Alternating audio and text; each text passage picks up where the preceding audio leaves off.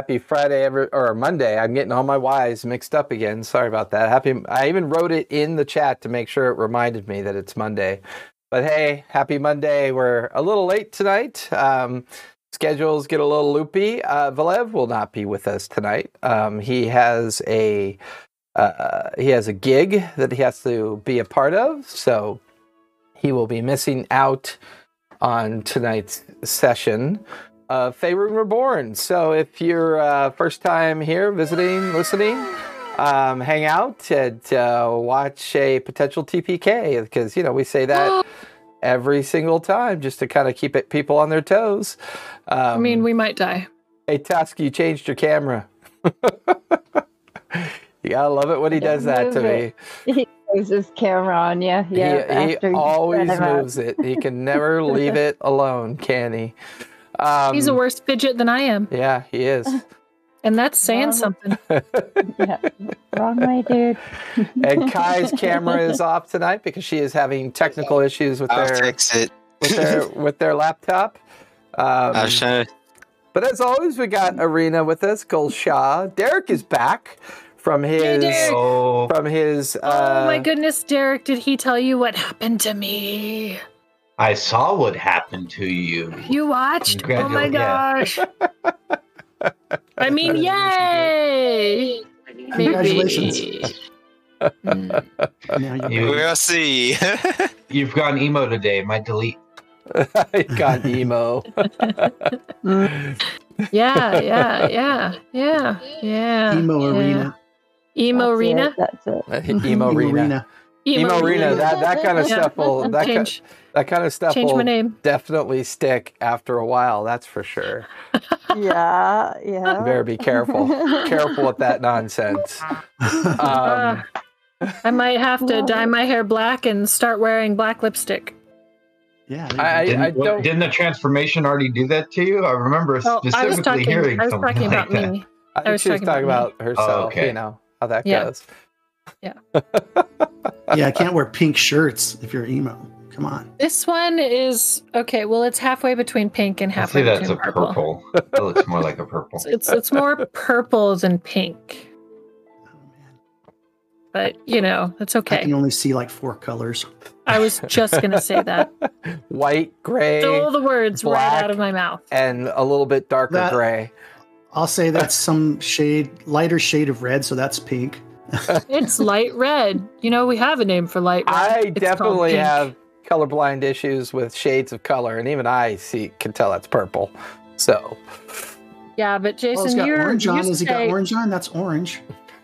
I mean, my default color is purple, so you're pretty safe if you just say it's purple, right? His wall's blue. I get it. I, I see. I can see some colors. My shirt is actually red. It's So- red. It looks orange. The pen is blue. The pen is blue. How bad I am. la pluma, Ugh. la jamais. What, what's the French? How do you say in French? Um, je, I can't remember. Took all of. Oh, it's I don't know. I didn't take Dubtech, French. Dubtech says it's plum color. Plum. Yeah, plum. Um, okay. Oh, All right. Well, before we get to the recap, Twitch up, I gotta put Twitch up. Everything you need to know about us is down below, and I do apologize for some of the inconsistencies in chat. The spam bots are back, unfortunately. So until Twitch Oh no. uh, figures it out and deals with the problem, um, if I have to, I will turn off the alerts in order to deal with that particular issue. Um, so I do apologize for that, but hey, nothing I can do about it. It's a Twitch problem, not a me problem. Um, we ha- are, however, legitimately at 299 followers. So you're following for the first we have time. one more, one more, one more. Come on. One on, more, one and we'll more. hit 300, which one is- more. a goal I didn't even us. I didn't even think we'd get to this year. Um, so I'm pretty happy about that. Um, Nice. So yeah. Um, other than that, um, we have episodes every night, with the exception of Saturday. Um, I, uh, you know, our schedule is down below. If you want to check out our schedule, feel free. Our family of creators are down below. Um, because we're running a little late, we're going to skip a lot of the um, promo stuff. We'll try and bring that back to you next week when Cesare is back, and we'll try to be a little bit more on time with that. But um, Kai um, and uh, uh, so Apollo, Kai, um, both have other shows that they're in and other things that they do. Um, there is uh, Golshaw's t-shirts. His link is down below in the About Us. Uh, Valev or slash Trezere, his production studio stuff, as well as his affiliation with TGAC, uh, the General Adventuring Company on YouTube. Um, uh, that is all down there below. Um, join our Discord, giveaway dice and minis. We just reset the giveaway channel, so feel free to uh, jump right on over there and do that. Um, other than that, that's that's all the busy work we need to get done with. Um, let's focus on the recap. A lot of things have been happening. Um, the Dark One, the Dark One Scion has arrived. Um, click on that. I, that's the first time I've seen them. Well, welcome, Dark One Scion. Thanks for popping in. Happy to have you. Um, so let's go ahead and uh, recap a bit and bring things up to date for both Derek um, and Tusk. And the initial recap will also include some opportunities to deal with both the fact that Tusk is still freshly recovered for, with his death experience, as well as the fact that for the better part of the last few days, um, Derek will have been captured and trapped within the Jasper mining community, otherwise known as where the slavers currently reside and maintain their current influence and grip on power. The Well, I'm gonna fuck him up. I'm gonna fuck them up. yeah, that was uh, uh, that was Tuesday night. Denizens and their masters. Tobias was definitely not happy about that, but it still was funny as shit. He had a nervous breakdown. Okay, It's- Yeah, Venturing has been tough on him. definitely a bit of a nervous breakdown. So after everybody had taken some time off during the summer, everybody had kind of accomplished personal goals that they wanted to get done.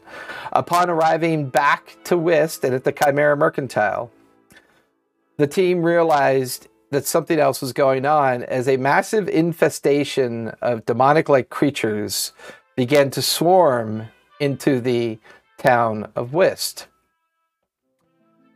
It then started a four part encounter. Defending the Chimera Mercantile, the battle then spilling out into the streets and dealing with the Dragonborn. Once the Dragonborn were dealt with, the battle went into the air to deal with the Dragonborn leader. And there dragon an aerial dragon fight ensued. They were defeated and driven off. Unfortunately, Derek was captured in the process as he fell through a portal that the Dragonborn used to escape. The team then had to concentrate on defending Whist from the remaining portion of the siege that was kind of taking over and attempting to overwhelm the entirety of Whist. The team gathered their strength, gathered their troops, gathered their allies that they had, and pushed forward to the center of Whist, where they encountered the avatar of Myrkul, the creature that seems to be both influencing and uh, creating the impetus of all of this intrusion into Whist, the attempted abduction of Lord Silverhand, the ability to steal the flower of the weave, as well as kill Apollo in the process after retrieving that back, nearly killing a couple of others in the process as well. He However, almost killed me. However, a longtime friend of the group, known as Scorch, an ancient dragon that had become legendary in its status, used its newfound power to destroy the land titan that was making its way towards Whist with the intent of wiping Whist from the face of the planet. This arcane deluge of energy continued to erupt even days after the occurrence. The team took a couple days to recuperate, but during that process, Arena, rather than waiting for the others, took it upon herself to, well, Mhm. do her best to bring back Apollo. My bad. During the process, the tenuous connection that the threads of souls have on this newfound existence means bringing back people from death is a lot harder. And as Baal, the god, now the god of death, was escorting souls into his dominion, one particular sto- soul stood out. This is the same soul that Arena had decided was worth saving. With this, a rather unique conversation took place between Baal and Arena. Arena agreed to be a caretaker, a acolyte, and someone who became a death cleric and was transitioned from her life cleric existence, abandoning the twin, the halfling twins, Oh, don't make it sound so. I mean, it was hard enough. It was hard enough. and becoming Forsaking. Aww. and becoming a death cleric under Why the did you leave us, servitude Why? under the servitude of Baal. With this, she was able to bring back Apollo's soul, its tendril of energy, brought back to his physical form, where he did awake for a moment and then collapsed from the exhaustion of the effort. The effort alone on Arena did a great deal of physical challenges and harm as well. However, everybody took a long rest that evening. And during that evening, um, everybody woke up the following morning to a very much transformed arena. Everybody began to go about the day dealing with these new situations, as well as some people having been given new warnings. Valev also made a new friend, a treant, that was left in his care while the dryad went to seek out and figure out where Derek was. Kai reunited with her father. Um, Apollo's still laying up in the hospital in recovery.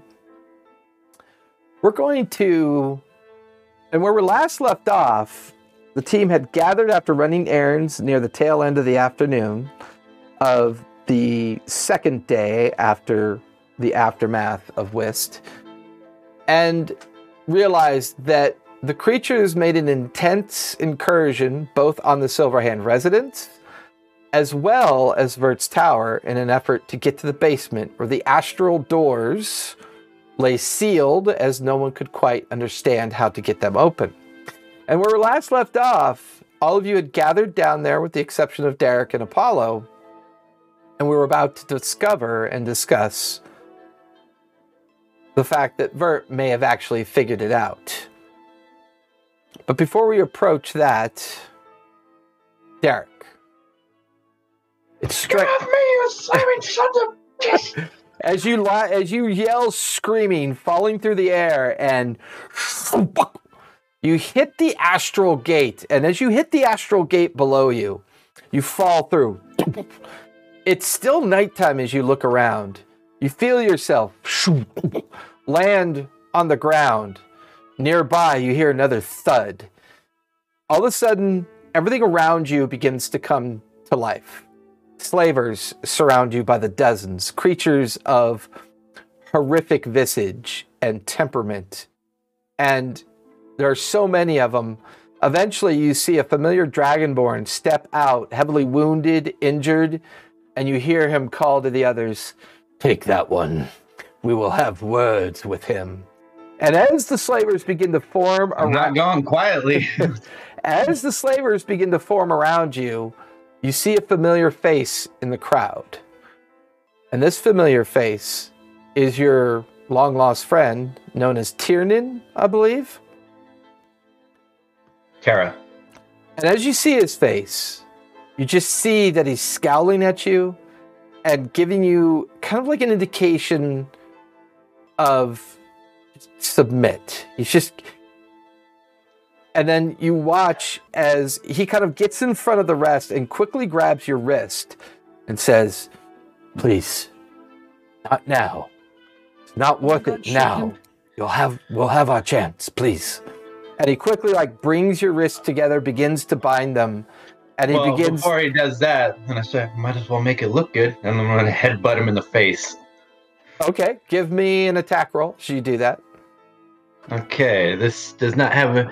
What is this using? Just my strength or strength? Give me your strength. Yeah, d- give me a d20, add your strength modifier to it. Okay, because I don't have anything for this. Ooh, that's a 16. 16. You lean back, crack him with the back of your head. You feel his nose kind of split. A little bit of What is blood it? sprays. D4, Uh, he takes no unarmed. damage. It's unarmed. Oh, unarmed, so he takes one damage. Just pure. Or, or it should say on your character sheet. no, because I don't have any features for that. So my unarmed strike is three, and you're Every- bigger than I am. Yeah, everybody has it. Everybody has the ability Just for go into unarmed strike. actions and go down at the bottom. It should say unarmed strike, and it just gives you an amount. Oh, okay. Yeah, everybody has that ability. And it's Four. usu- yeah, so you do four Nice. points to him as you feel his nose kind of split, and he leans in and he goes, "Yeah, good idea." And then you feel a dagger, boom, like the pommel of a dagger, kind of like crack you on the back of the skull, and you take two points of unarmed damage. All right. And the two of you, he kind of like picks you up and pushes you forward.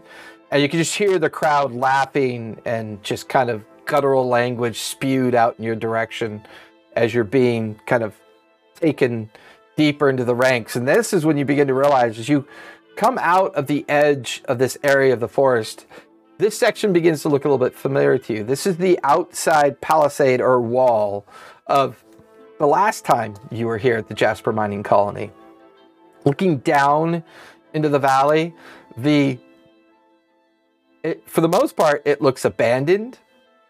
It looks in ruin, but beyond it, you can just see camps and camps and camps that just extend out until they reach the base of the mountainside. And up that mountainside, you can see where once sealed mining shafts were, now completely exposed mining shafts. You can see hundreds of campfires all up and down the side of the mountain. You can see hundreds of campfires littered into the slaver camp. You begin to realize there's thousands of individuals here. And at some point, Tyrion reaches down and kind of loosens your bindings just enough so that your wrists and your fingers can kind of freely move a bit and get some circulation. He curls his arm into your elbow as if he's kind of leading you deeper and deeper into the camp, and he's whispering into your ear, What the hell are you doing here? Are you out of your fucking mind? Ah, It's not my fault I fall through a portal and landed in the middle of this shit. You think I wanted to come here? Well, all I know. More importantly, where were you, where the hell have you been? You left me in the middle of the woods. It's difficult to explain now, but it has to do with exactly where I have you now. You, do you get my meaning? This is the same group that overran us all those years ago. I've been following and tracking them. I thought you were dead, Derek. I thought you were killed by these maniacs. And here I find you falling through the sky. And not only falling through the sky, but you're falling through the sky with the leader of this nightmare fucking place. Uh, it's not the first time I ran into that guy. Oh, uh, we killed his dragon. That was fun. And he goes, Yeah, Ildrix is probably going to try to skin you alive. I need to get you in and out of here as quickly as I possibly can. So, do me a favor. Keep your head down and just act defeated. I need your help in doing this. Do you understand? All right. Uh, one thing, can you make sure I get my cloak then? Just make sure you know where all my equipment is, but the cloak needs to come with you. This is what I'm going to do. And he's like walking you through crowds of just, um, it's strange. Everybody that you see here at some point or at some, for some reason is disfigured, heavily scarred. Um, their physical forms don't look quite right. You watch as a three legged human walks by you with its third leg being dragged limply behind it. A distended, grotesquely odd shaped head of a goblin as its long tongue licks and laps at its own forehead to watch you as you walk by. All of- these guys? Yeah, well, we're going to get to that. If I can get you out of here, I have information that hopefully. Where? Okay, never mind. Hold on. And as he shoves you into a series of cages or by a series of cages, he begins to take all of your equipment. And you watch as he jams it all into a rucksack and he puts it on his own back. And then he puts manacles on you, but one of the manacles is purposely not locked. He goes, No matter what happens, do not talk or make eye contact with anybody that comes by this cage. I need 30 minutes and then I'm going to get you the fuck out of here. Do you understand me? Okay, okay. He kind of Eh, he roughly shoves you into a cage and he sh- slams it shut and he yells out really loudly so that everybody watching will hear him say it yeah old ildrix is gonna have a fun time gutting you you fucking pig. And he just kind of turns and begins to walk away. You notice as the crowd of onlookers kind of chortle and laugh as all this happens. A few minutes goes by the 20 minutes goes by. It's near the 30 minute mark and he hasn't returned yet. At some point, the creatures around you begin to get bored, and occasionally rotted and fetid food is thrown in your direction. Little sharp sticks are pointed, and curses and all manner of torture and torment comes your way. At some point, as this goes on, you watch as the crowd around you that was very much enjoying the torment of you grows silent. The crowd parts as a very tall, mottled skinned, and somewhat injured, not fully recovered yet, Dragonborn comes walking up to the front of your cage and he just crosses his arms and looks down at you. Strange Mhm. fate bringing you home with me. I've never been defeated in battle. You and your friends, well, they'll either join me or they'll die like all the rest. Not really sure why you're fated to be here, but I plan on making use of it. Don't go anywhere. Show these pigs what a real death looks like. He watches, he turns and kind of disappears into the crowd. The crowd kind of goes back to whatever they were doing. Eventually, five, ten minutes later, Tyrion comes out of the crowd, looks at you, and goes, Sorry, if there's any rando goblin that came by and is laughing at me, I just reach through and pull him into the bars to smash his face against it. give me an athletics check.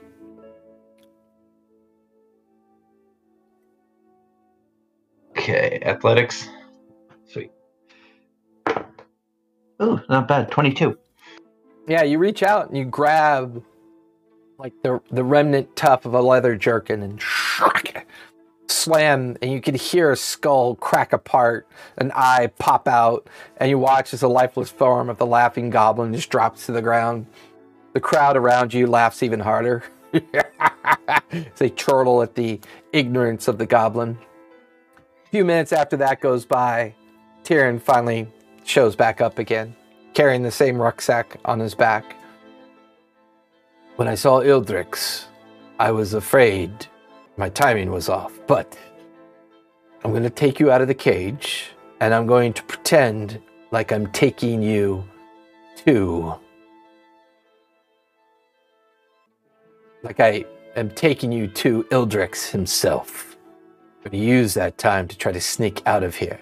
However, there's a tent we're gonna dodge into that tent, and then I'm gonna dress you up to look like one of the slavers. You understand? Yeah. Yeah, my cloak. I have your cloak. Do not worry about that. So the two of you, he kind of roughly pulls you out of the cage, and he goes, "I need you to headbutt me again, please." I headbutt him. You crack him, and he kind of open palm cracks you across the face, and there's laughing, and you know, the usual kind of uh, leering going on from the creatures around you.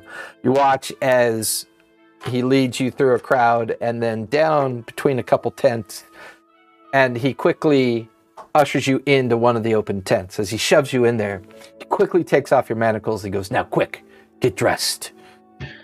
I'll take my cloak of disguise and activate its features to make me look like a deformed, or what? Uh, okay, so like there's deformed. I know there's deformed beings in there, but are there like any just normal looking beings? Like no, orcs? that and that's what you find. Your passive is so high. That's the thing that you find most interesting is that staring at all these creatures, there's nothing normal at any of these. I mean, what was human is no longer human. What was goblin or orc or gnoll or bugbear, all of these things have been transformed, altered, uh, disfigured, um, caused to become something else. But it also has enhanced some of their physicality. Um, you know, the orcs look more larger, the goblins look more quicker. There, there's almost as if there was something that was given to them almost in like sacrificial concept in nature, but in order to gain whatever this power was, they've become something else, di- disfigured.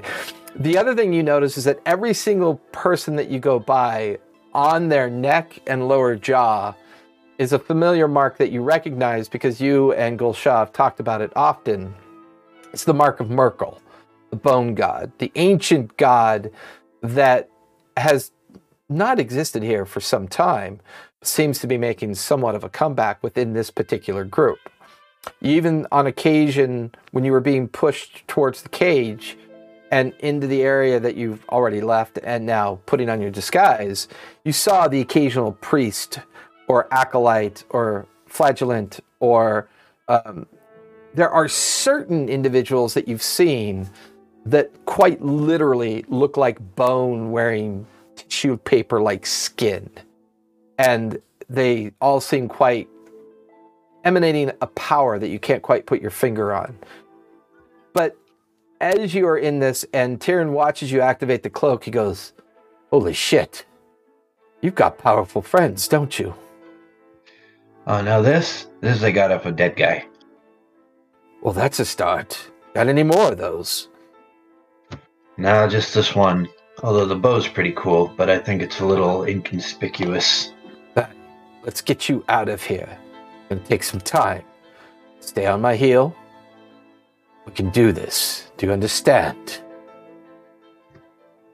Yes. And for the next hour or so, you spend a pretty precarious journey trying to get out of this area. And you begin to realize just how large it is. The once open vastness of the area is now just cluttered and clogged with hundreds of camps and encampments. Eventually, you swing by a section that looks like it's Ildrix's encampment, um, surrounded heavily with about 20 or 30 camps. And then you see two things that you have never quite seen before two massive war machines with these huge metallic uh, cylindrical pipes coming off of them. They remind you of some of the things that Kai had been working on, only these are quite large in comparison. Hers would be a tenth of the size of these massive cannons. You could see other war machines of various types. Whatever effort was made at Whist was definitely not their full effort, and that's beginning to kind of weigh on you. Uh, Tyrion watches your looks as you are being led through here. I know it's more severe than you thought. They weren't as organized or as dangerous when they overran our community and destroyed our lands. But they've become so much more. I've been focusing so long on tracking, planning, trying to figure out some way to get our revenge that we deserve, but I've just never been able to get close enough to Ildrex or that mad priest that lives up in the mountain. I could just get to him, slit his throat, kill him. Maybe I could put an end to this. But the horrors that they send out of those mines is just too much for the mind to even contemplate. I think I might have a way we can help each other then, old friend. Well, we'll get to that point when we get to that point. For now, get you out of here and safely on your way. I cannot leave. I'm too close to my goal, but I can get you out. For the rest of the night, the two of you make your way out of the slaver encampment, dodging the occasional picket and patrol, looking up to see the occasional wyvern rider with dragonborn, um, with dragonborn on their back. The gaze of these creatures looking down, trying to absorb.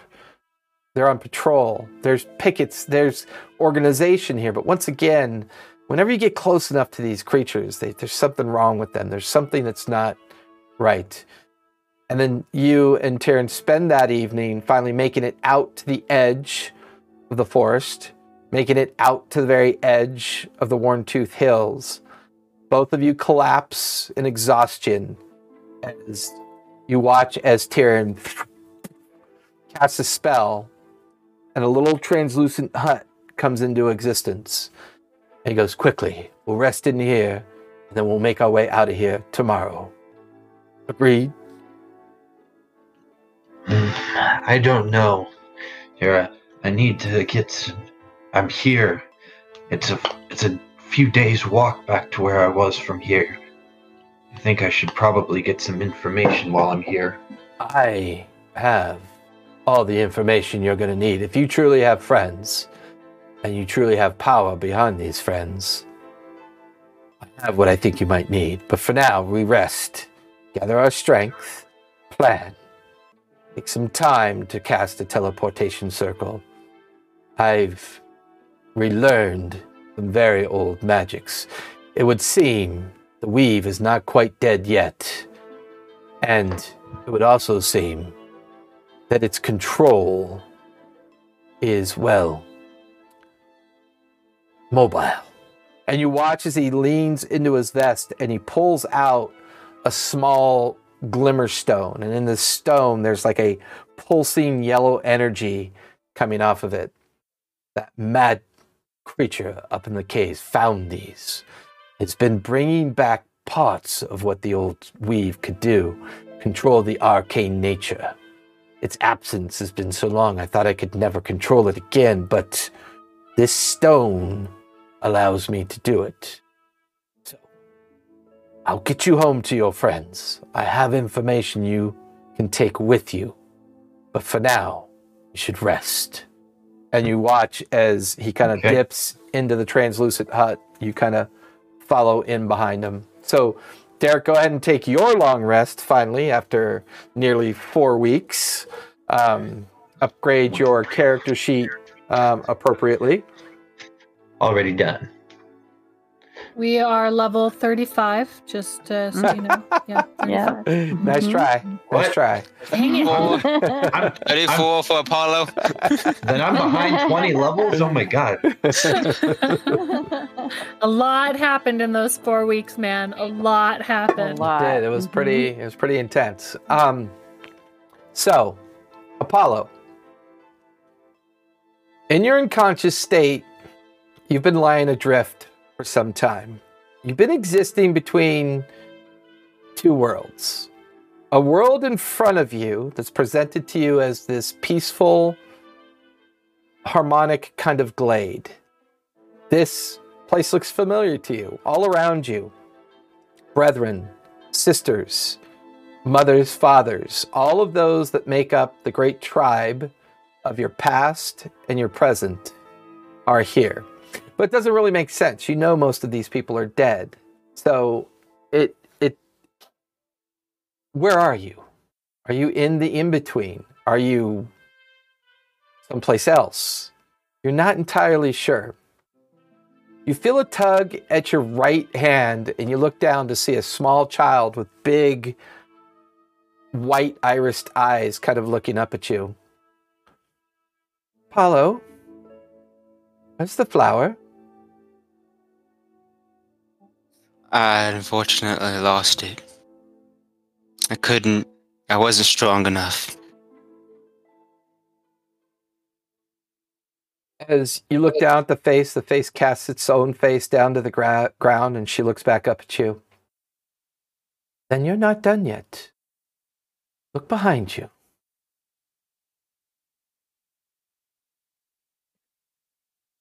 What is it? As you look behind, you see a small figure.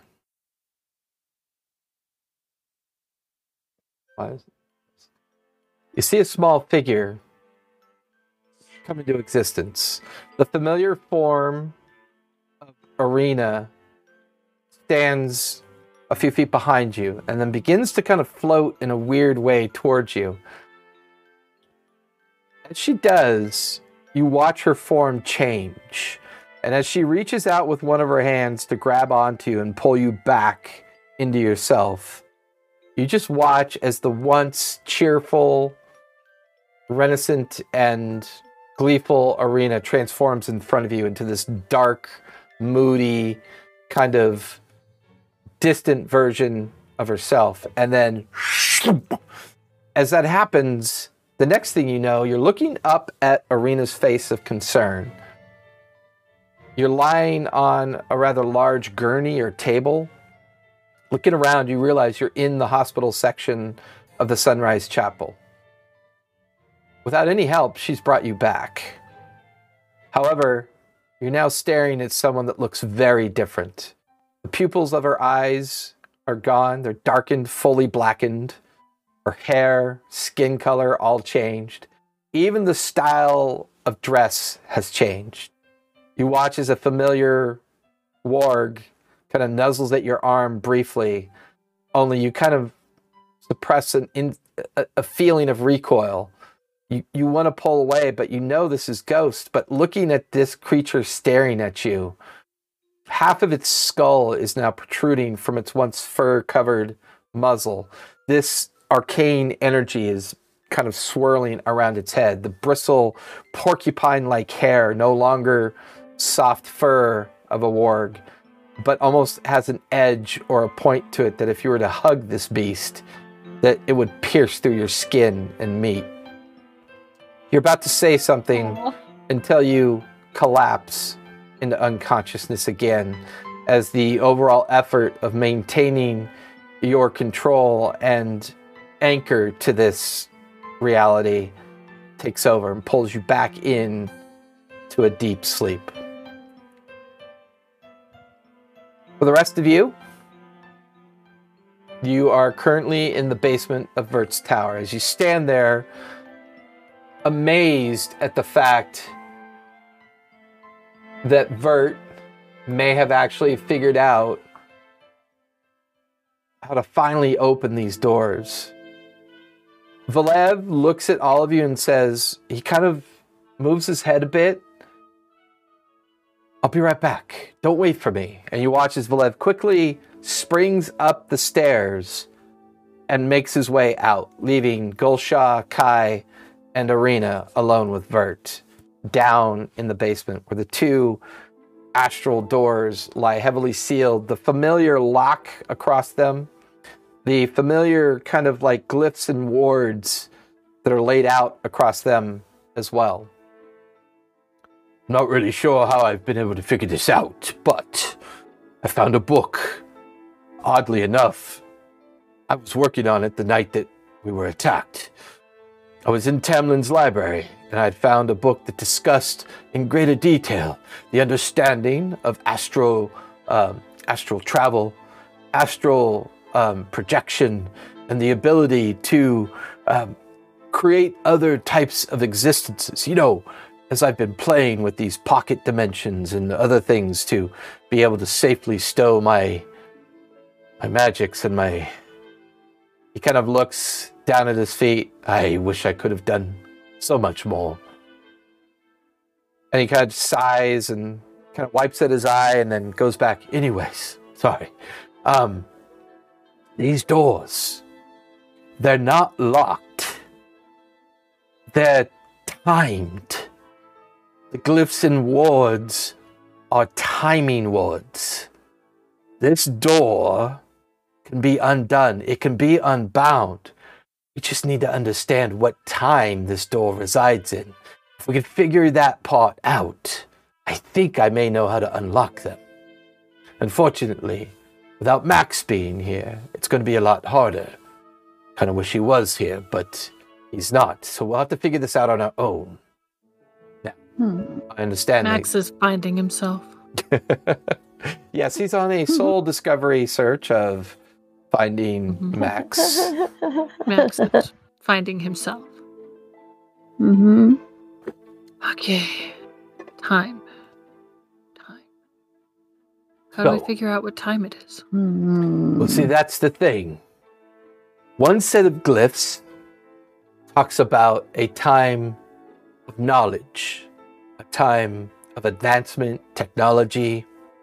I think this might have something to do with the goddess Ayun. Another Hmm. sign of glyphs and wards talk about the elements and how the four elements, when brought together, can bring things into existence. I've never fully understood how that works. That feels like a kind of magic I'm not familiar with. But the third ring of glyphs strikes me the most, and you watch as Vert kind of side eyes Kai or Lady Silverhand, depending on how Mhm. she refers to herself. Kai, I believe. Don't refer to myself as lady. no. yeah. Kai, I believe the third set of glyphs were written by your adoptive mother 250 years ago. oh my. There is something underneath these doors that has already been brought into existence. This lock, these doors, if we could just figure out how to open them, I think your mother knew what was going to happen.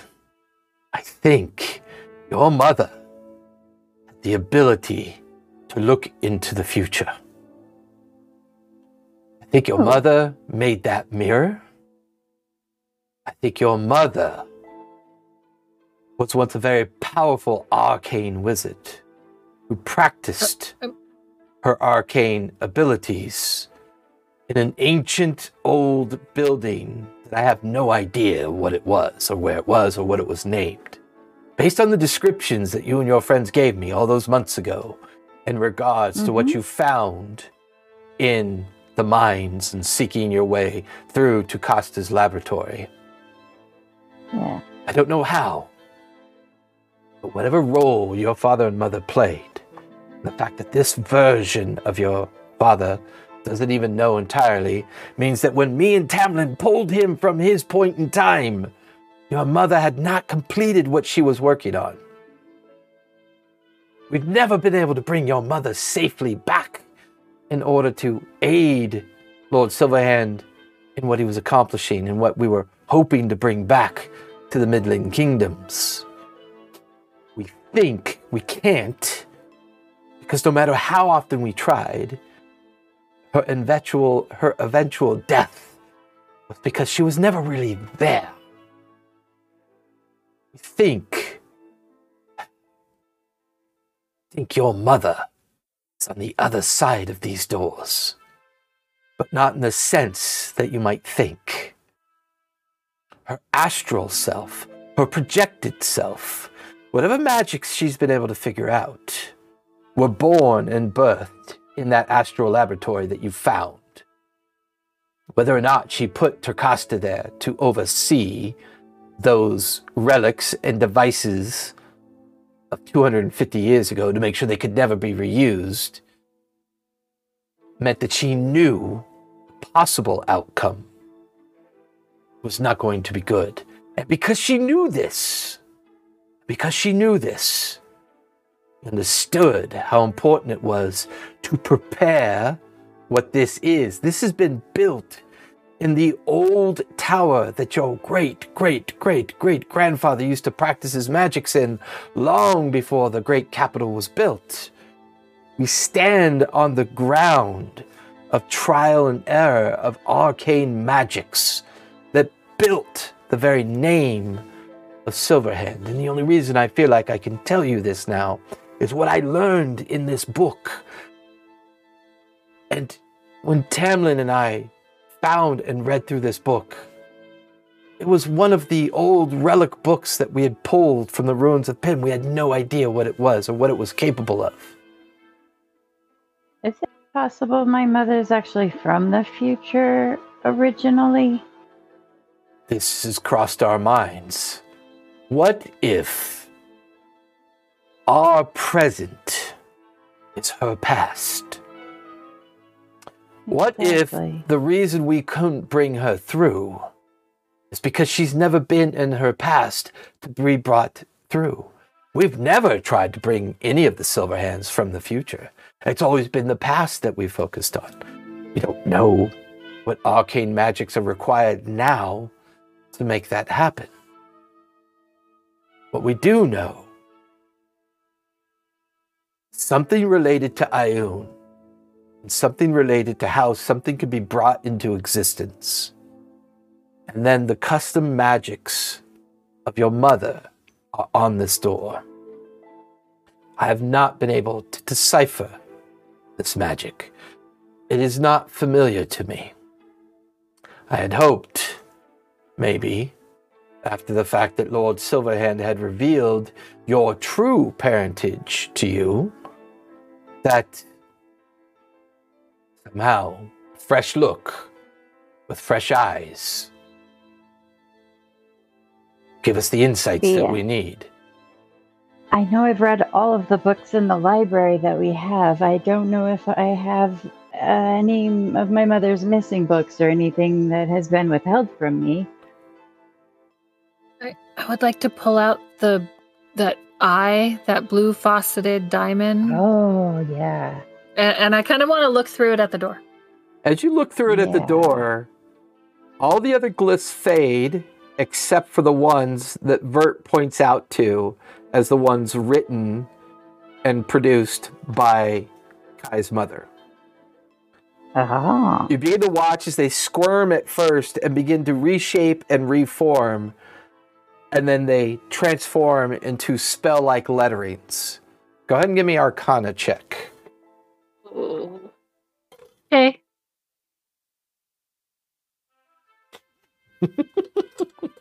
You can always let me look through the thing, too. Guidance. Can I guide myself? Sure, why not? Just for shiggles. Is that it? That's a D4, right? Uh-huh. I believe, unless you have anything special. Nope. Wait, hold on. I don't even know if I have guidance right now. I just changed Oh, all my spells. Hold on. I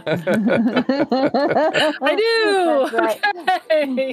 Yay! So The- Emo is A still D4 a One. D4 could wait, make Wait, wait, wait, wait. I rolled a one, but halfling luck. I'm gonna roll it again. No, that's not better. no. Just gotta get tusk luck. I got a nine. a nine. It's definitely a oh, spell, me do it. but you're just not familiar with its arcane nature. It's not familiar to you. All you know is it's definitely a spell of some sort. So I'm gonna I'm gonna look through that. I'm gonna say, dude, guys, this is weird. Okay, no, I don't say that. I say, oh my gosh, it. Okay, it's changing. You guys got to look at this. It's it's changing. Okay. And I'm like trying to make it like change with the kaleidoscope, you Right, know, effect. yeah, It's not yeah. even there. All the little Yeah. plastic chips, you know, All the falling. plastic and, chips, and. I'm like, shh, shh, yeah, no. Anyway, so I hand it to either Kai or Vert, whoever wants to look at it first. okay, hand it off to Kai.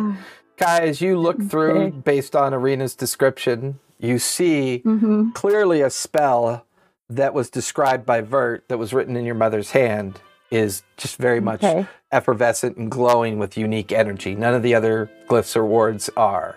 Go ahead and give me an arcana check, please. It's a 27. So, as you look at this, as you follow the glyphs and wards, you begin to realize they're slowly revealing themselves to you. And it's almost as if mm-hmm. it's a stanza or a kind of saying or poetic literature of a spell.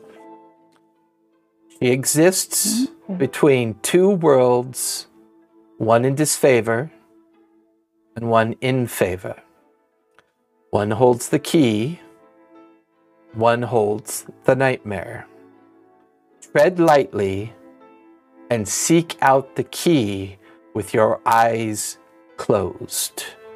Worry not the reflection. The reflection is the truth. The key is the lie. And as you say that, you guys watch as the glass eye bursts into arcane energy. It hovers over the door and and as it pulses out, there's a I hope it comes projection. That was expensive. There is a projection of a mirror. There's a projection of the arcane mechanical owl. And then there's a projection of the astral uh, planeteer thing that you had discovered deep in the mine. You watch as the astral planeteer represent- representation flares into existence and begins to rotate. And you watch as all these strange planets align up on it. You then watch as the projection of the owl lifts off of its podium, flies into the mirror, and as it comes out of the mirror, it's carrying a key in its claws. And as it comes, it lands directly in the center of the orb that's projecting this out. And you watch as two almost like beams of huge light begin to pulse open and then everything fades the glass orb goes back to its normal um, glass-like ceramic self and it just rests right on the ground in front of the two doors Okay. Am I the only one who saw that, or did everybody? everybody that? saw that Okay. Uh, Otherwise, I ha- I would describe it to them, but yeah, if they all see that, good, good. Yeah, you guys all saw that, right? Yeah. yeah, that was weird. Something about the key is a lie. yeah, I would have read that out loud to you guys. Okay. I tried to take notes. vert kind of couldn't get it pipes up i recognize the mirror we have that oddly enough I would have taken notes though. Oddly enough, I recognize that owl. Max had delivered that to us before he Mhm. left. It was something that he had taken from that ruined location. I've been studying that mirror for some time. There's something about there's something about that astral planetary representation. Do you recall seeing that back in the ruins, back in the mines? That that plan the astral Yes. planetary thingy, yeah. That was in the mines. Mm-hmm. I think we need that. I think the ability to open up these doors is based on these things combined. I don't know how, but I think if we get that that astral planetary model here, I believe that Lady Silverhand created a doorway into where she resides, and she is there to this day. Remember how I mentioned to you about when I was studying the mirror? Mm. It felt like I was either looking at an alternate version of myself or perhaps a future version of myself. And up until now, I've mm. never been able to make sense of what that was. I have a funny feeling that when we activate the owl, it is activated based on the fact that the astral lathe, when the planets come together, that tells the owl where to go. And in its reflection in the mirror, it brings back a key. I think that's the key we need to open up these doors. She's hidden it in such a way that only Kai would ever be able to disseminate this information. But what I find strange, not the Kai of a year ago or two or three, but the Kai of now. In other words, she would have known the Kai's powers were never going to be good enough two or three years ago. She has written and done all of this knowing the Kai would get to this point.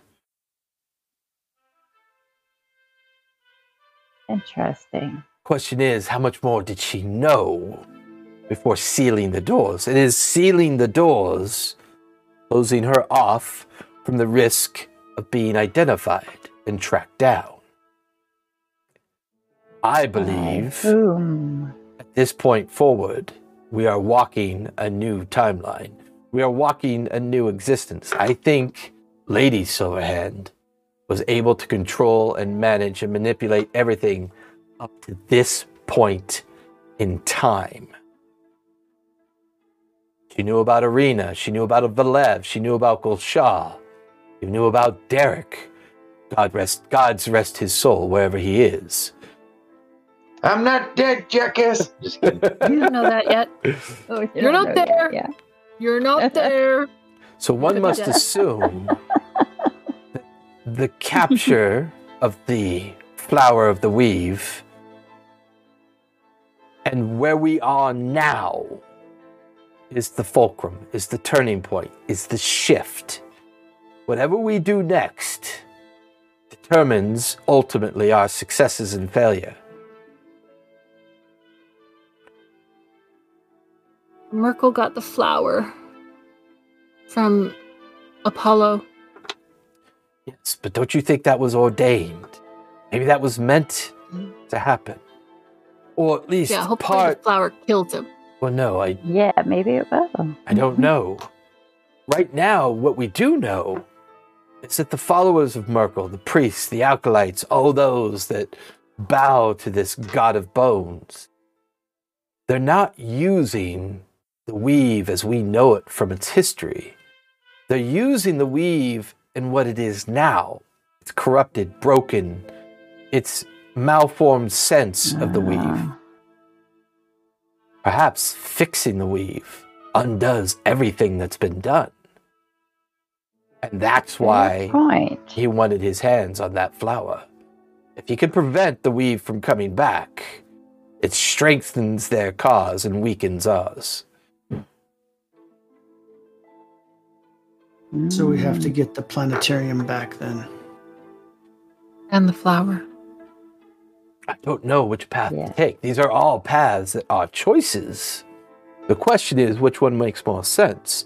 Do we follow the path of retrieving the flower and perhaps restoring the weave and undoing Myrkul?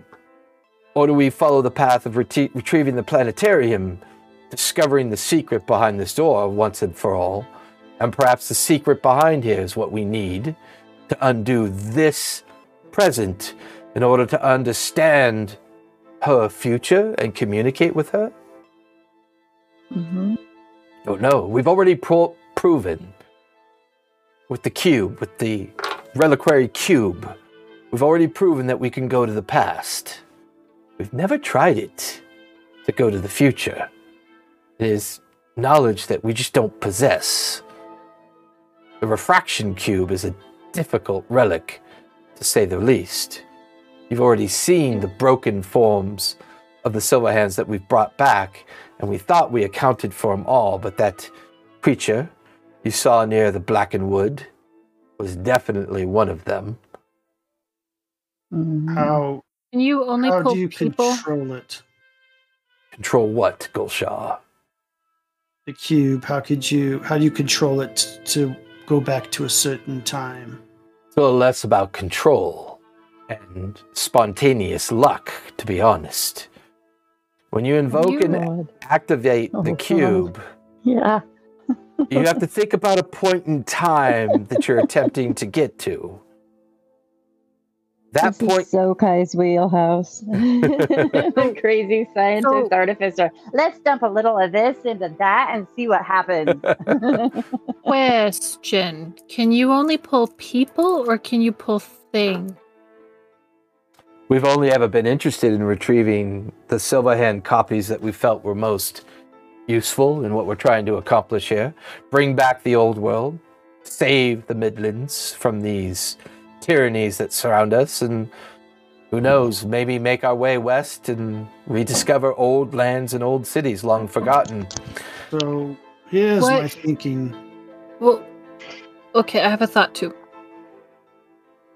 Go first. Joshua. We go back in time to when we were there the first time. That is what I was thinking. Get the planetarium but my thought was just after we leave. yeah, so you don't cross yourselves. Well, yeah, because me seeing me as I look right now, I might kill me. Just Y- saying. Fair. Could you Fair kill you? point. Could you kill you? You're way more powerful now. Yes. Yeah, true. You might kill the wrong one. Like, Or you, might my kill other- your own self. My other thinking, we go back to the time before the flower was taken That was my thought. and make sure that it's not taken. And perhaps both. Did we see Apollo lose the flower? Were we? think Who I was did. around that saw that No, happen? yeah. That was Yeah. not, that's common knowledge, right? Well, No, for those of you him. that made it I to don't the know if center, that. if you made it to the center of the Silverhand residence, the Right. Myrkul avatar extended its hand and brought the dead form of Okay. Apollo Yeah. to it. And while it Took was it. holding onto Apollo's neck, reached in, pulled out the flower, dropped Apollo's Okay. corpse, and then and as they bamped out of existence, Vamped the off arconic explosion of Scorch in the background kind of kind of blew up into an almost like a sunscape. Yeah. Yeah. So all of you do have that knowledge. Okay. So Just making those sure we knew that. Also, I don't know if this has anything to do with anything, but I was gifted a few items from the Raven Queen. With all the excitement, I have not had them properly looked at. Gifts But from a god, it. Gulshaw, and now you're just mentioning it? I mean, let's be honest, Well- that's pretty important, don't you think? It is important, but uh, a I lot mean, of we were just have starting to talk when, Uh. when the attack hit. So, I mean, We haven't really had a chance to come together. It's a book, a shield, and a dwarven hammer. Book, uh, I think a shield, and a dwarven hammer. Yes. Have you examined the book yet? I know this is going to sound crazy, but no.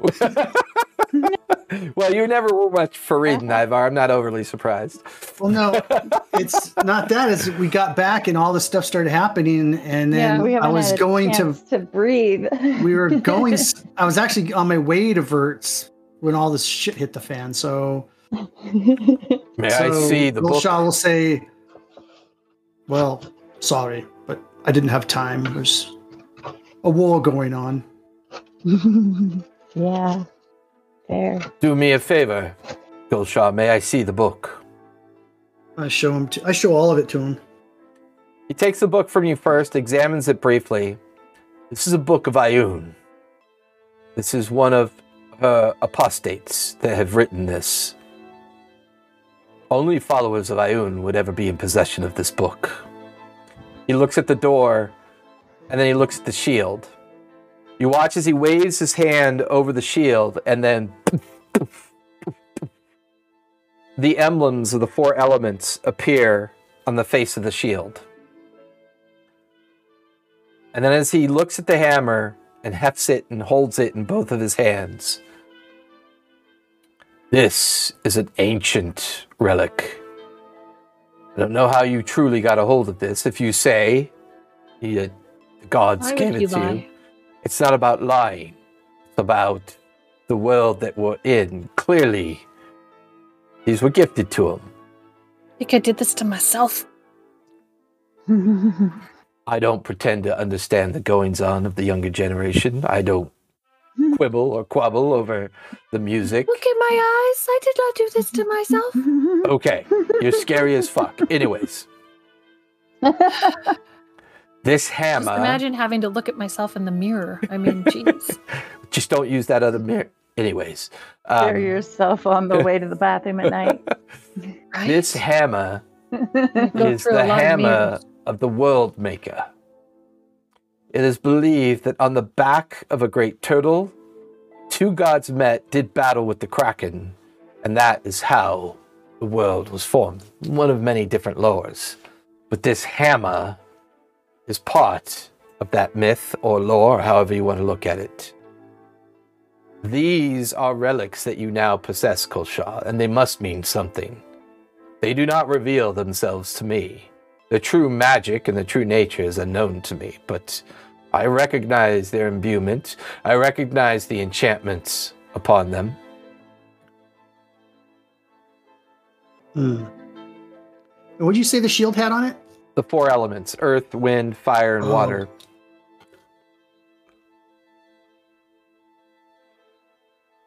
Well, doesn't the door have the same thing? Yes, it does.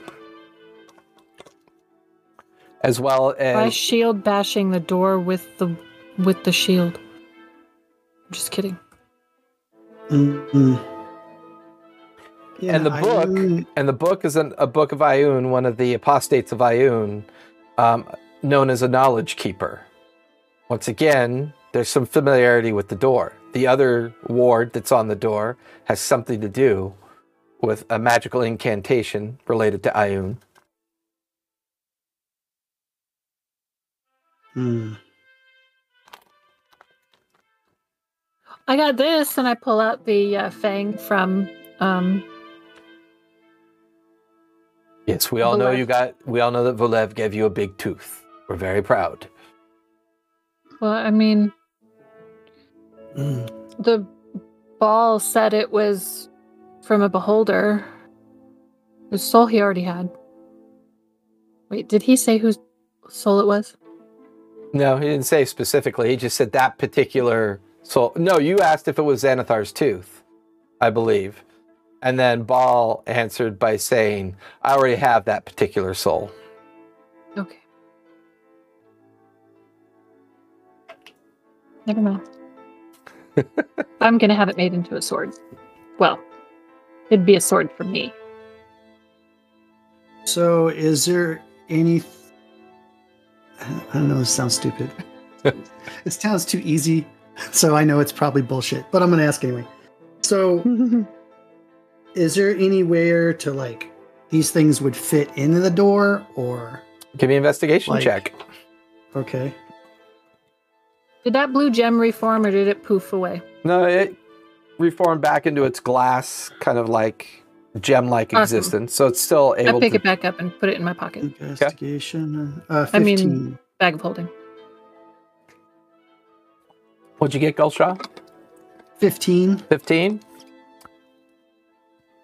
the physical items appear to be designed to be worn and used on a person um, the book held the shield held and the hammer held almost as if the intent of these devices were to be used there's nothing here that gives you the possible understanding that maybe they fit somewhere, go somewhere. The space has always been bereft and barren of much. It's always just been the two massive doors leading down into the ground, all the glyphs and wards, you know, projected from each of the doors, the heavy silver and and and, and brass lock, um, keeping the doors shut. No amount of magic or dispel has ever been able to counter these things. But you don't see anything specific. All right, let me just look at something real quick here. Um, you know, I turn to Kai. Hmm. Let me go back to the screen here. Sorry.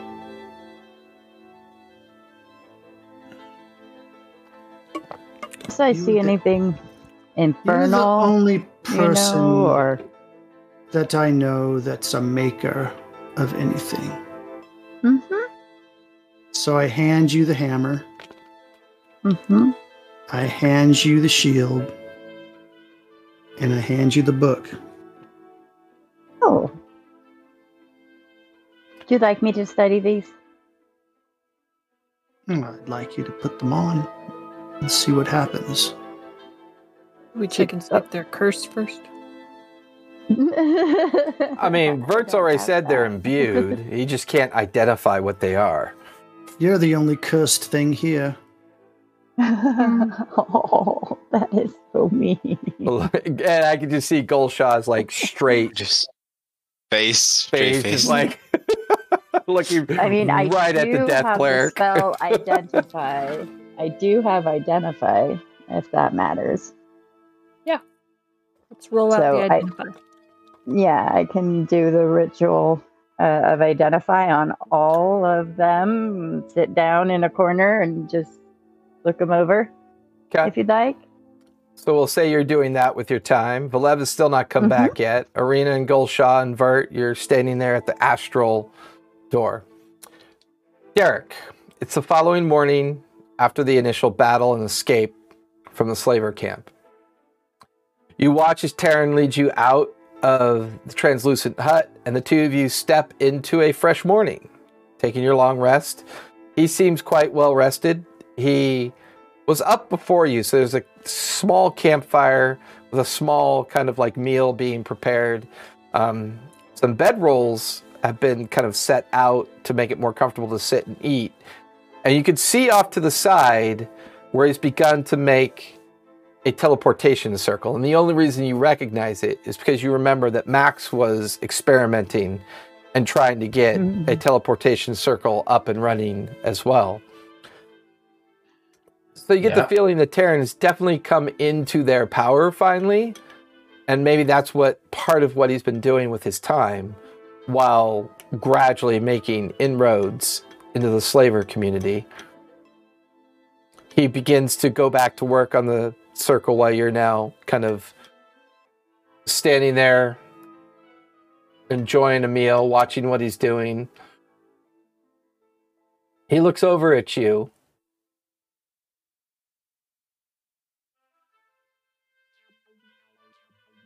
And as he looks over at you,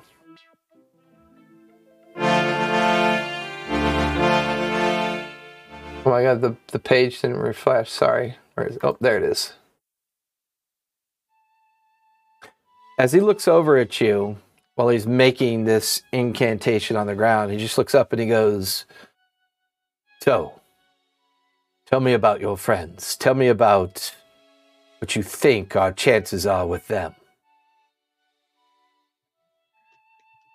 I sort of like uh, I'm, uh, I'm. I look like I'm about to say something really confident, but then I kind of stop, pause, and memories flood through my head of instances, and like, "Yeah, there's really only one of them that I probably rely on. Only one. Who? Mm-hmm. oh no, no, no, never mind. So I'll just uh, it's just a private joke. I'm just thinking of all the the mistakes that have been made on the way. So I'll I've go never into blown you up. I have never blown you up. yeah. so true. So true. And I just go on to explain about, you know, me going into the town, the people I've met, starting some of the adventures we've been on since we've been uh, doing our jobs, including uh, going to the Jasper Mining Colony originally. And now it's kind of all different. What? Just a good recap. Yeah, he spends like 15, 20 minutes as he's finishing the um, the runes and glyphs of the teleportation circle. If I were to give you all the information I possess and have, do you think they could do it? Could they kill him? Could they kill Ildrix and his master? I'd say we definitely can. You should come with me, Tara, though. The people, all those people in the camp saw you take me out and I'm suddenly gone. I don't think you're that uh, other Dragonborn's going to be stupid enough to believe that I just walked away from you. I'm not so worried about them. I'm worried about our chances. I want to make sure that if I give you this, if I if I give this up to you, I have maps, I have notes, I have information, I know the schedule, I know how they do things, I know what to look for, I know where to find this creature in the cave. I'll do what I can here to slow them down, but I know their intent is to take their full power to Whist, their full power to everything that you and your friends have built. But you really feel like there's a chance. I believe we can do it. We have come so far and done so much in such little time. Well. He begins to make the last minute changes of the circle. He looks at you and he hands you a map case, journals, books, every note that he's ever taken over the last course of three years while chasing these individuals down in an attempt to learn more about them. And you begin to rifle through his documentation, everything that he has. The first thing he points out to you is a slaver camp that he's taken very meticulous and careful notes of. This is Ildric's portion of the camp. The two wagons contain high level Myrkul priests, and I believe that that's where they reside. His most strident and fervent followers reside close to him. I believe he has close to 50 maybe even a hundred personal bodyguards. You and your friends dealt with two of them already, if your story is true. He is camped nearest the war machines where they build them, manufacture them. Send this map with you. Hopefully, it will help you and your friends. Here is where that mad fiend resides. It's the fourth highest mine on the face of the mountain. It's the one that your story is true, the one that you and your friends could not enter, the one that was sealed with warnings on it and they did not try to enter. They have, in that cave, creatures are made, monsters, deformities. And I believe there is a portal in there. I've seen it but never looked into it that he sends these creatures through, casts them out into the greater land to do harm, destroy others. So this is how you invaded Whist. I believe this is to be correct. If you do come back to the Jasper mining community, do not let its run down, abandoned state fool you. The very center large building, directly underneath it, is a vast, vast labyrinth of creatures and other things that are being kept hidden for some purpose that I do not know what. Avoid this if possible. Skirt the entrance. Make your way to the caves from the other side of the community. Do your best to avoid this. And no matter what happens, no matter what you hear, know that this section is the most dangerous way to transgress through their lines. They purposely make it look as if it's abandoned. Creatures and unsuspecting individuals that walk their way through there I've never seen or heard from again. Anybody Stop- feel like this is the way we're going to end up going? right. With all of that, my notes, my observations, everything I've been able to discover, the only thing I still don't understand completely is what these things become. I have been using simple disguises and disfigurement tricks to try to keep myself from being, well, noticed. And this is the hardest thing I'm going to have to ask you, Derek. Can you lend me that cloak? Can you make it so moving forward, I can continue my disguise. I can continue making observations. If I had that cloak, I could learn so much more. I'll give. I'll take it off and give it to him. Of course. It has served me well. May it serve you well as well, friend. Thank you. Greatly appreciated. Now, let's get you home. By the way, I, up haven't the ma- quite mastered this yet. You might feel a little pinch. Well, the first time it happened, I ended up someplace that didn't. Uh, yeah, I didn't intend to go to. So, as long as it's close by, I think I'll be fine. Oh, so you've been through a teleportations circle before? Once, technically twice now. Interesting. Well, hold your breath. And he kind of leads you into the middle of the circle and he casts the last of the incantation. he watches this swirling blue portal kind of appears right behind you. And he just smiles. He puts on the cloak. You watch as he turns into a disfigured, half ogre like visage. But the voice doesn't match the look, and he just says, It's good to see you again, Derek. Good luck. And And you too. your world blackens and darkens, pulled through as you descend through this portal. Apollo, you're now awake, sitting up. Most of the morning has gone by. It's getting closer to mid morning. At some point, you wander out of the hospital and begin to take in everything around you. The fact that you feel like you've been given another opportunity, another life this ability of redemption, this understanding that you need to recover the flower. You need to bring back what you were given by the glade in hopes of restoring and repairing the weave. You watch as Valev comes running through the town with someone in tow. It's Derek. He's back.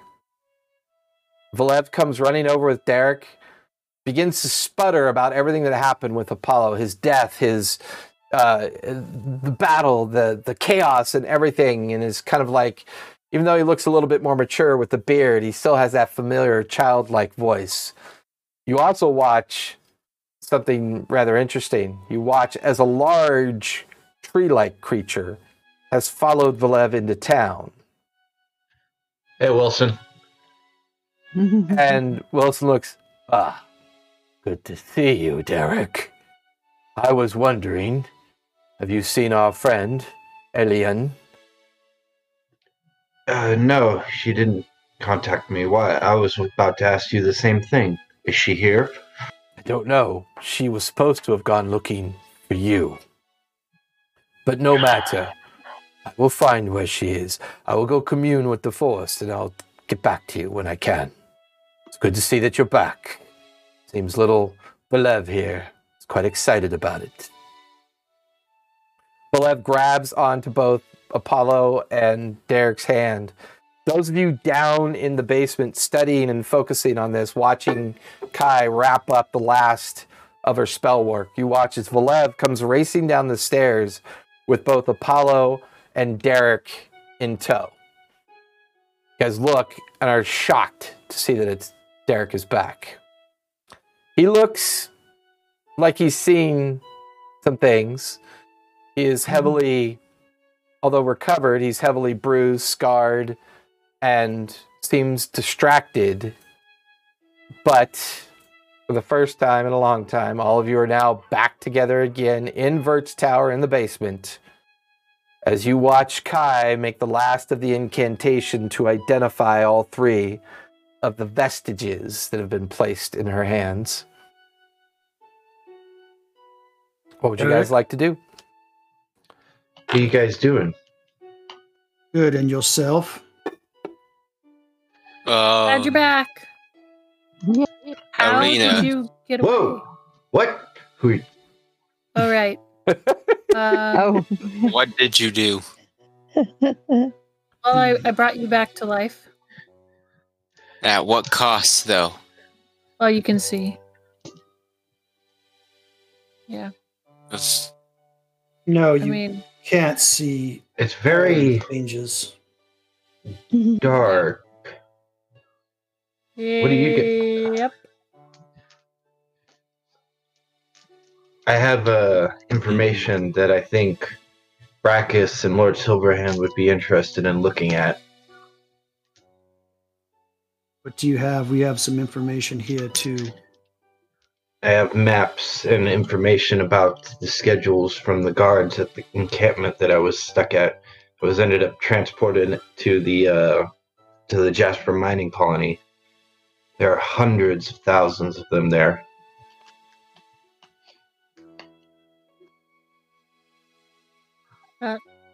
That, that's a Hmm. lot.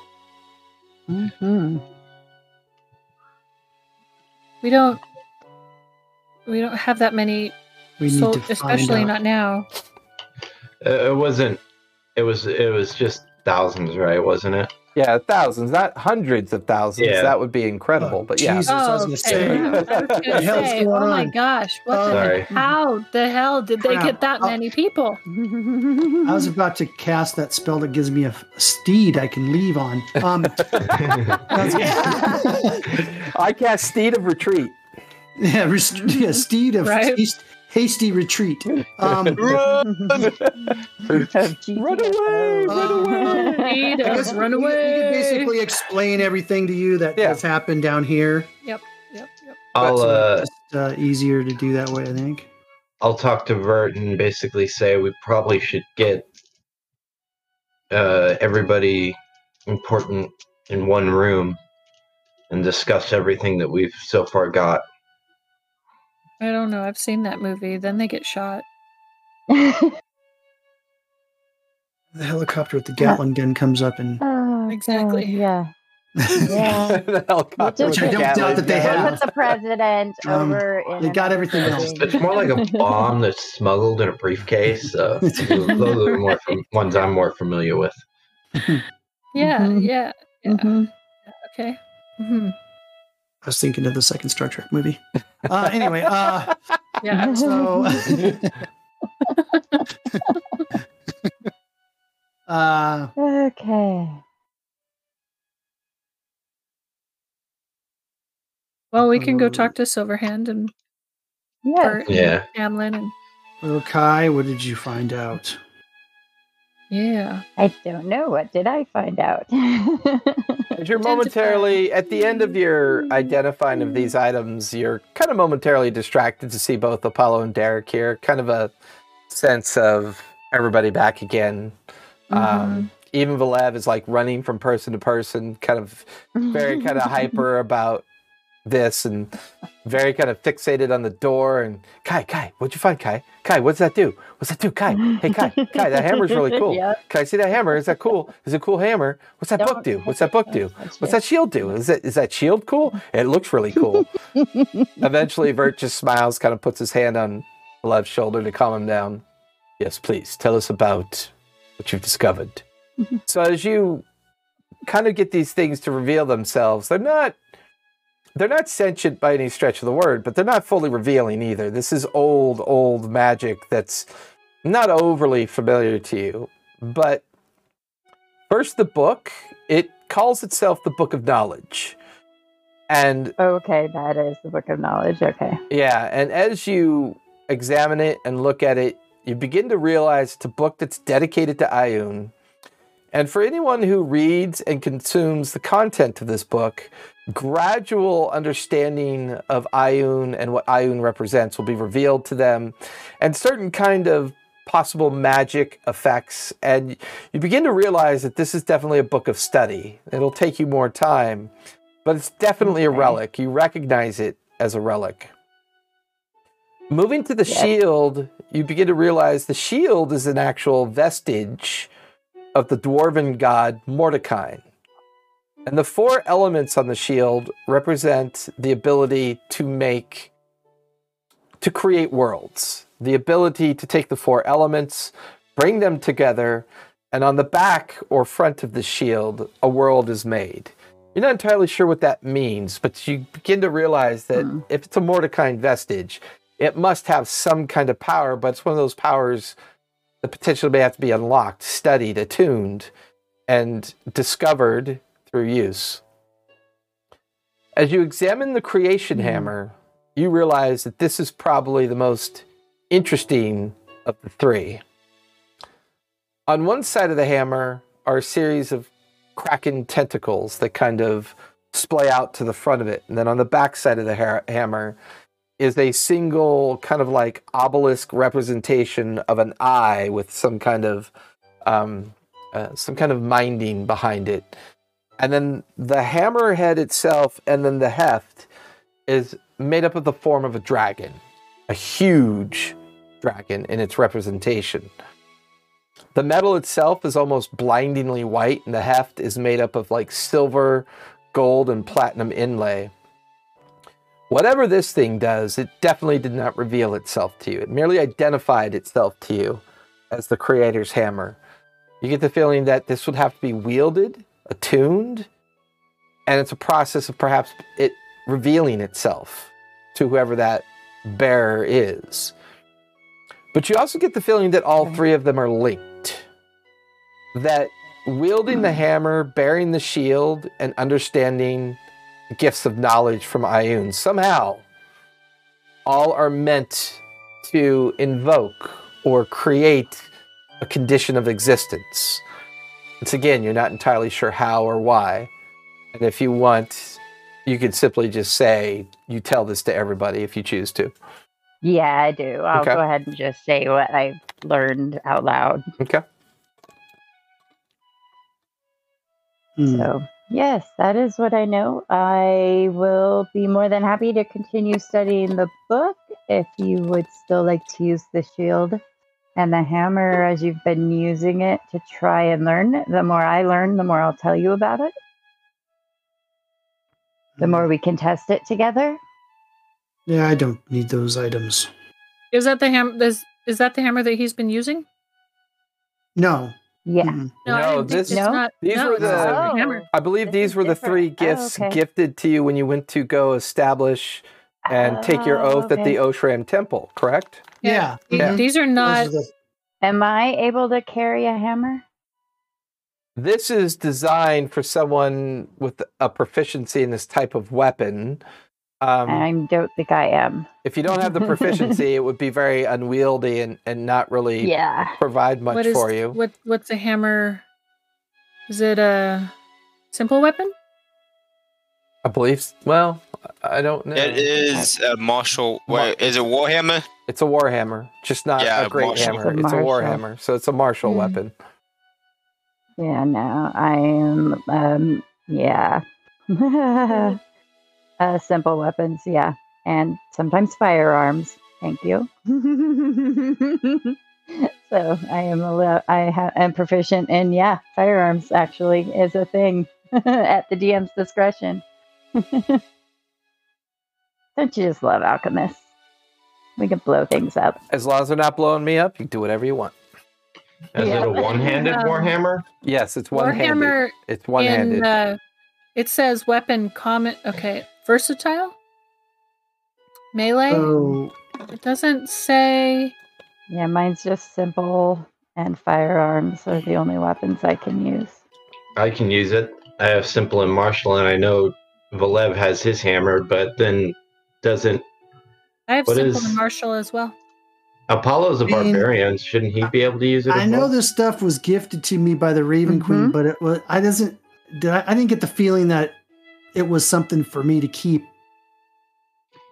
I mean, I mean, Warhammer just screams barbarian to me, so I'm fine with giving it to him. Uh-huh. your your Kinda, taking yeah. your taking the oath had more to do with the importance of the oath. These gifts would have almost seemed a little bit redundant to you to a certain degree. So I mean, the Right. assumption was that maybe these gifts would have been for others. that's what I'm thinking. Ah, okay. Perfect. So I can work with whoever wants to take them. I'll work with the Book of Knowledge and help them figure out I- more. So 'cause Warhammer, I really want to a read war- the book. a warhammer is a martial melee weapon, and it's considered versatile. So So if you're one or two. proficient in martial weapons, then you'd be proficient in this hammer. I can use the hammer. I feel Can like Apollo use the hammer? Apollo. Yes, Apollo can use the hammer. Uh, you I don't don't have a think magic it. weapon. I don't. Yeah, I don't think it does. With the He's thing got a, with the spear, a kick-ass spear, though, right? Yeah, I was. I don't think it does the same thing as with the um. Uh, is it finesse or ranged? It is versatile. Uh, It's It means you can use it one or two handed. correct, and it's martial. So it, it wouldn't give me a sneak attack, but yes, I would use it. Just in case my spear uh, messes up on me, so Apollo would use it. Well, your spear isn't magical, or is it? Yeah, it's magical. Oh, okay. But what's Arena have? I have. Some Uh. shit weapon that we've got from our travels. Probably. We're I- always I just- throwing my- around. I mean, I have that Demon Claw Spear of Advantage that I hardly ever use. And I have the Fang Dagger of Advantage that I hardly ever use. And then, other than that, I have a mace. A plain mace. Yeah, then I think you should take the warhammer then. Yeah, I have a plain staff, and I have a repulsion shield, and I have a pistol. Speaking of Kai, Daggers, and a crossbow. I do want a Demon Claw Spear of Advantage. Um, I now, don't who know. uses a shield? I think I use a shield. You could probably use that shield then. Yeah, they you might can- all go together. Well, no, uh, Gulshaw, what shield do you have? I know you Yeah, have I use a shield. or is your I use- warhammer two? I use a massive two-handed hammer. I don't need a never mind. shield. Yeah, Yeah, he's got the massive two-handed that's- maul. You get that floating shield, I have a shield. but is it as good as the this other shield? No, I have a plain shield. Yeah. So you might want this one. And then a plain mace. And I don't you really use the Demon Claw Spear of Advantage because I, well, don't really throw spears, I'd throw spells. Mm-mm. Well, the original thing you were also. using, the original thing you were using that spear for was more of a like a jousting style weapon when you were going to mount Yeah. and and and take mounted combat with yeah with ghost. Mm-hmm. Yeah. So I'd say keep it for that because Blaze isn't big enough for me to ride mounted or anything like that yet. hey do you want a Kaya, fang do you want a fang dagger of advantage? Because I have one of Uh, those. sure. If you don't Oh. need it, I mean, I don't. I have just regular daggers, but I just figure if I'm taking a magic weapon and I already have those magic weapons, someone else could use the fang dagger. This is not merely a magical weapon. These aren't No, it's It's they're not not. magical way more than that. doodads that I'm handing out uh, willy nilly. I didn't think you were handing them out willy nilly. But you were handing them out Really? silly Arvar Wally. Yes, Avant- Exactly. avant-garde? exactly. I, I do have to go and and my armor is too heavy now. I have to change my armor. oh no. Yes. Hmm. So I have to go and talk to the blacksmiths anyways.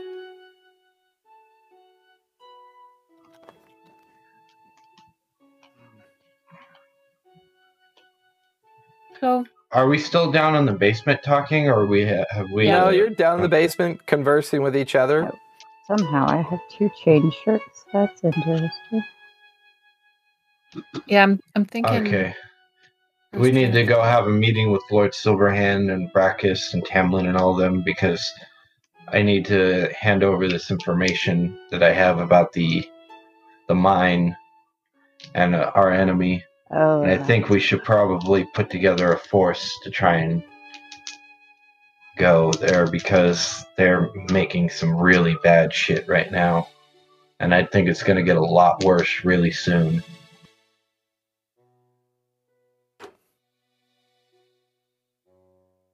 Mm-hmm. Is Vert still down there?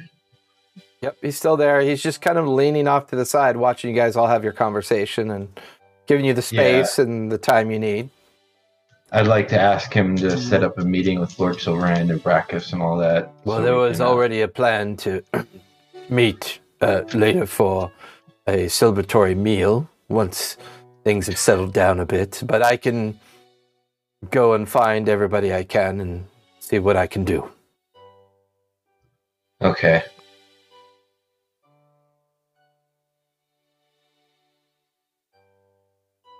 I'm gonna. Uh, are we?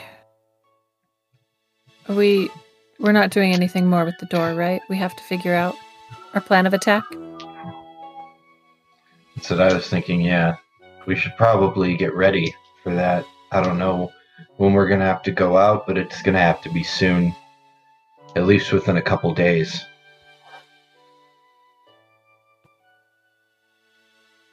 Okay. I guess we don't need. I mean, let's let's head back up. All right, study that book. Let me know what you find out. I'll keep these other items until we know what's going on.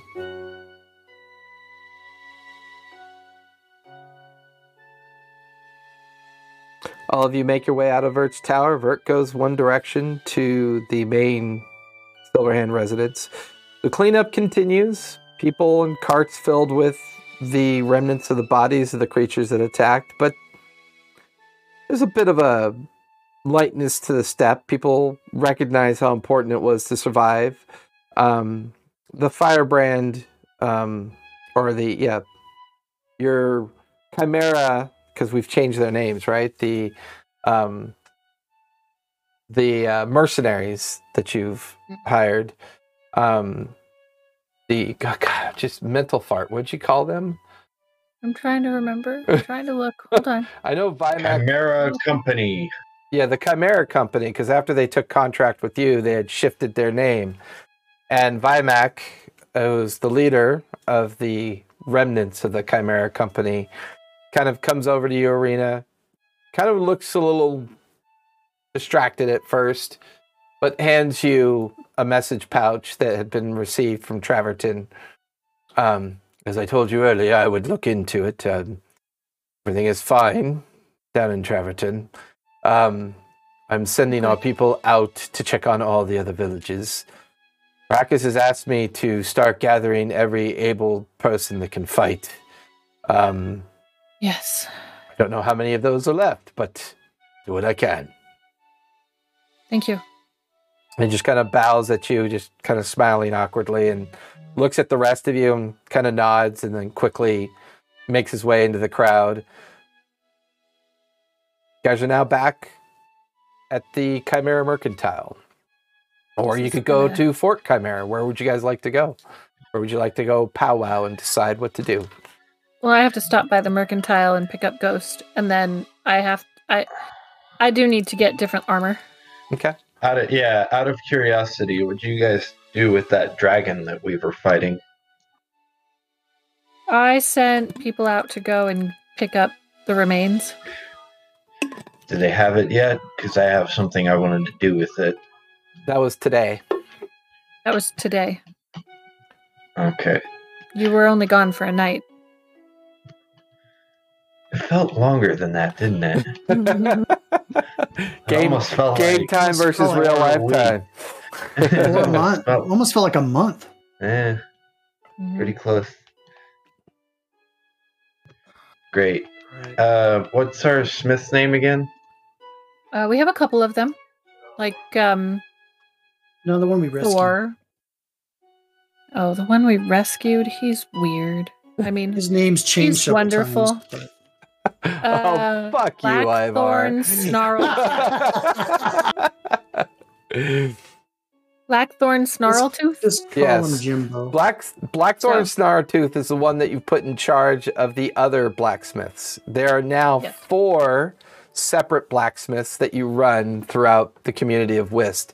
Some are on the Mhm. outside. There's one that's actually near Fort Chimera, um, and that's the larger of the four blacksmiths. They've been focusing on turning out um, weapons, armor, parts for the rifles that Kai has perf- perfected. And currently, they've also been trying to perfect, per- perfect the manufacture of the heavier cannons and stuff that she has been perfecting throughout the course of the summer as well. Which one's best at producing armor? That would probably be The one at Fort Chimera.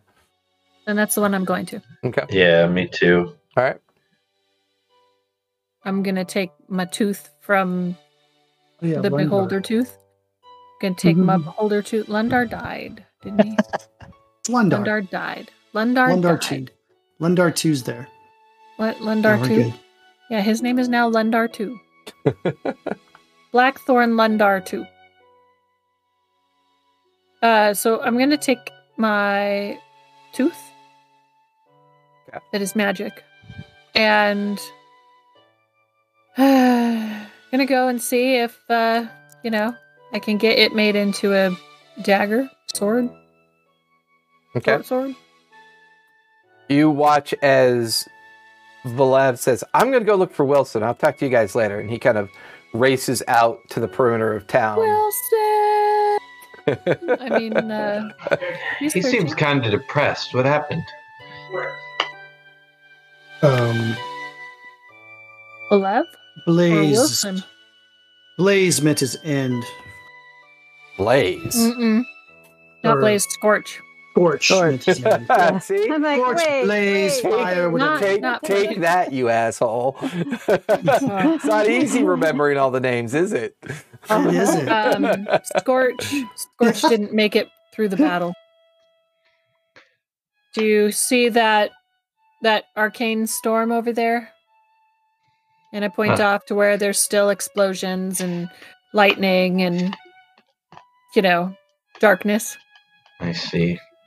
That um the magical where- remnants of where Scorch self detonated to destroy the Titan. yes. Uh that that um Did he Yeah, just we hold his haven't- breath? We haven't been able to go over there and recover the body yet. If there is anything to recover. Hmm. I mean, you were told by no uncertain terms to wait a few days before entering that area because the spell effect that was left behind would be quite and I've been told not to go over there because, you know, it could be dangerous. Yes. What he said, but coming out of my mouth. Gross. Yeah. okay. exactly like that. Exactly. Um ooh, after this, we should also look at those uh two dragonborn bodies. Yeah. You and those dragon. Shouldn't we do that? Because how, how far away is Fort uh, Chimera from here? About 15, 20 minutes. On the outskirts. Aren't the bodies at the fort? They should be. I think that's where they were supposed to be taken. Cool. And the and the black dragon body, I believe. then we can look at that stuff while we're once we get over there. Yep. Was that where you guys are all heading to? Well, the blacksmith first. Okay. Um, stopping off at the blacksmith, um, Kildrak is there. Uh, big heavy-set hill dwarf comes over. Hey, well, it's good to see that you all lot still alive. We're still trying to do repairs and get things I, uh, back up to spec, as they say. Oh, good. Um, what can I do for you? I suddenly don't fit my armor, so I need new armor. No, I don't see any reason why, lass, we can't accomplish that for you. Uh, your measurements are known to us. Is there a particular armor you'd like for me to make for you? Mm, medium armor that will not make me roll with disadvantage. I mean, uh, I was looking at maybe, I don't know, scale mail or half plate. Half plate's still gonna. I know that Hmm. you've been busy all summer, but I was uh, to speak to you about these elven shirts that I've come across. Yeah. They were sent to us by old uh, Frostfur himself. He had managed to track down some abandoned villages on his way back towards his main caravan route. He sent a shipment of equipment back for us to uh, examine and begin to try to interpret and understand. Oh, are any of them magic? We believe so. Do you need them identified? Because we could have Kai do that. No, I Mhm. believe we know what they are. We were merely going to package them up and send them to you and uh, over at the Chimera Mercantile to do with whatever you please. Okay. Can I look at those? You watch as he opens one of the iron crates that he'd already sealed and he kind of unscrews it, takes the lid off, and he pulls out the most amazing, like chainmail shirt you've ever seen. It's like very much, and he tosses it to you. And when you catch it, there's no weight whatsoever. It's almost like holding cloth.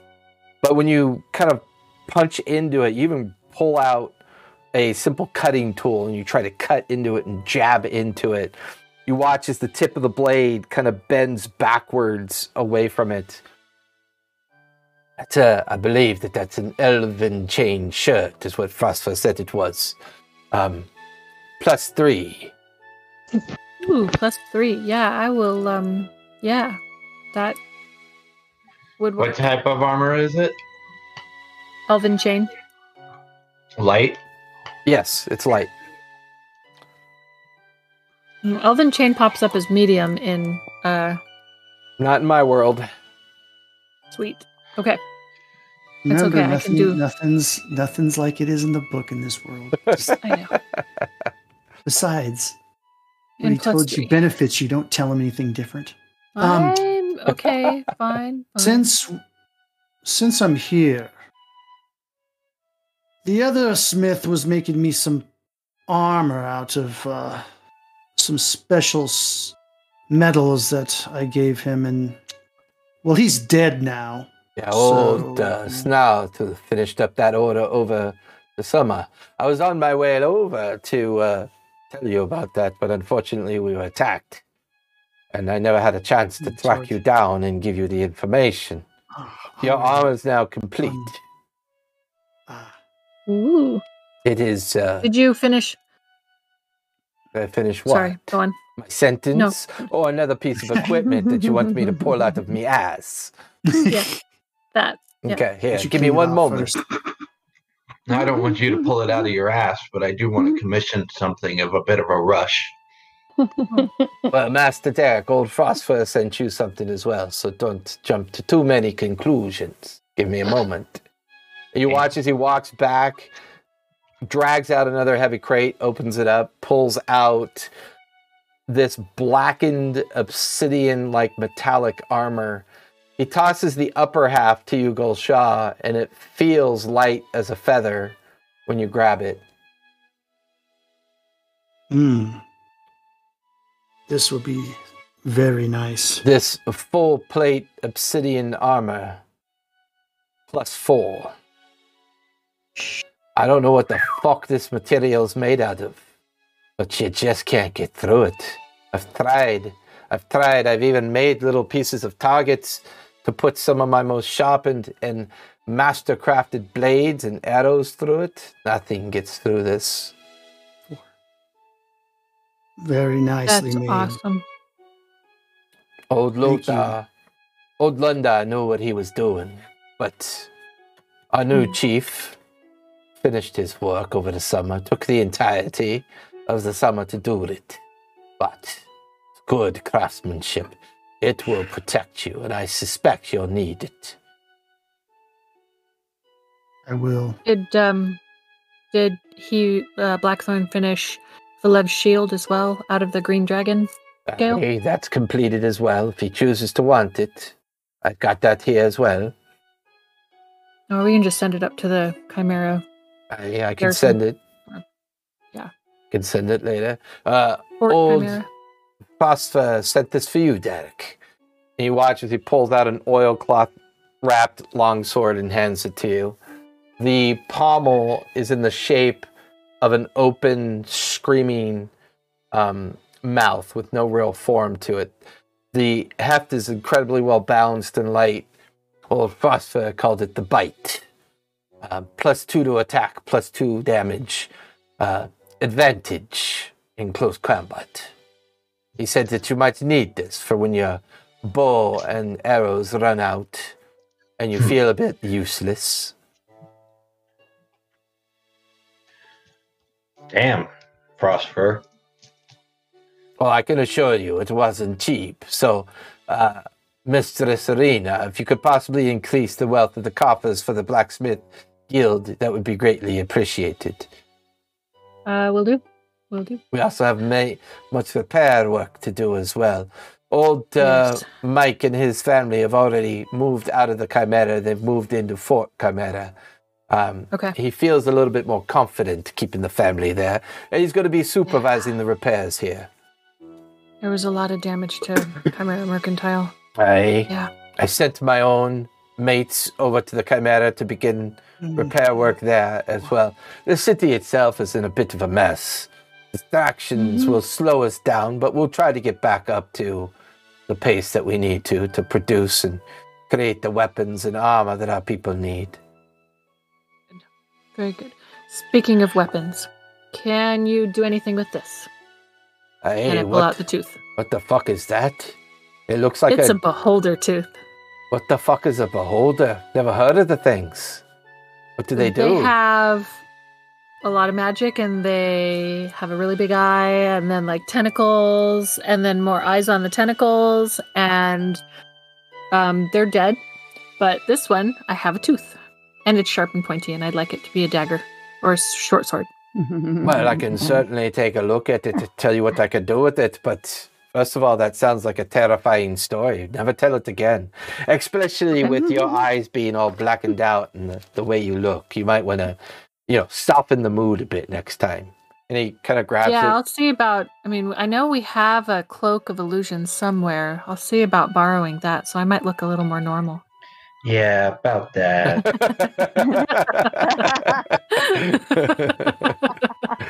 Derek just has this look on his face. Sort of looking up. oh my. Maybe I Uh-huh. can make you an amulet like mine. Yeah.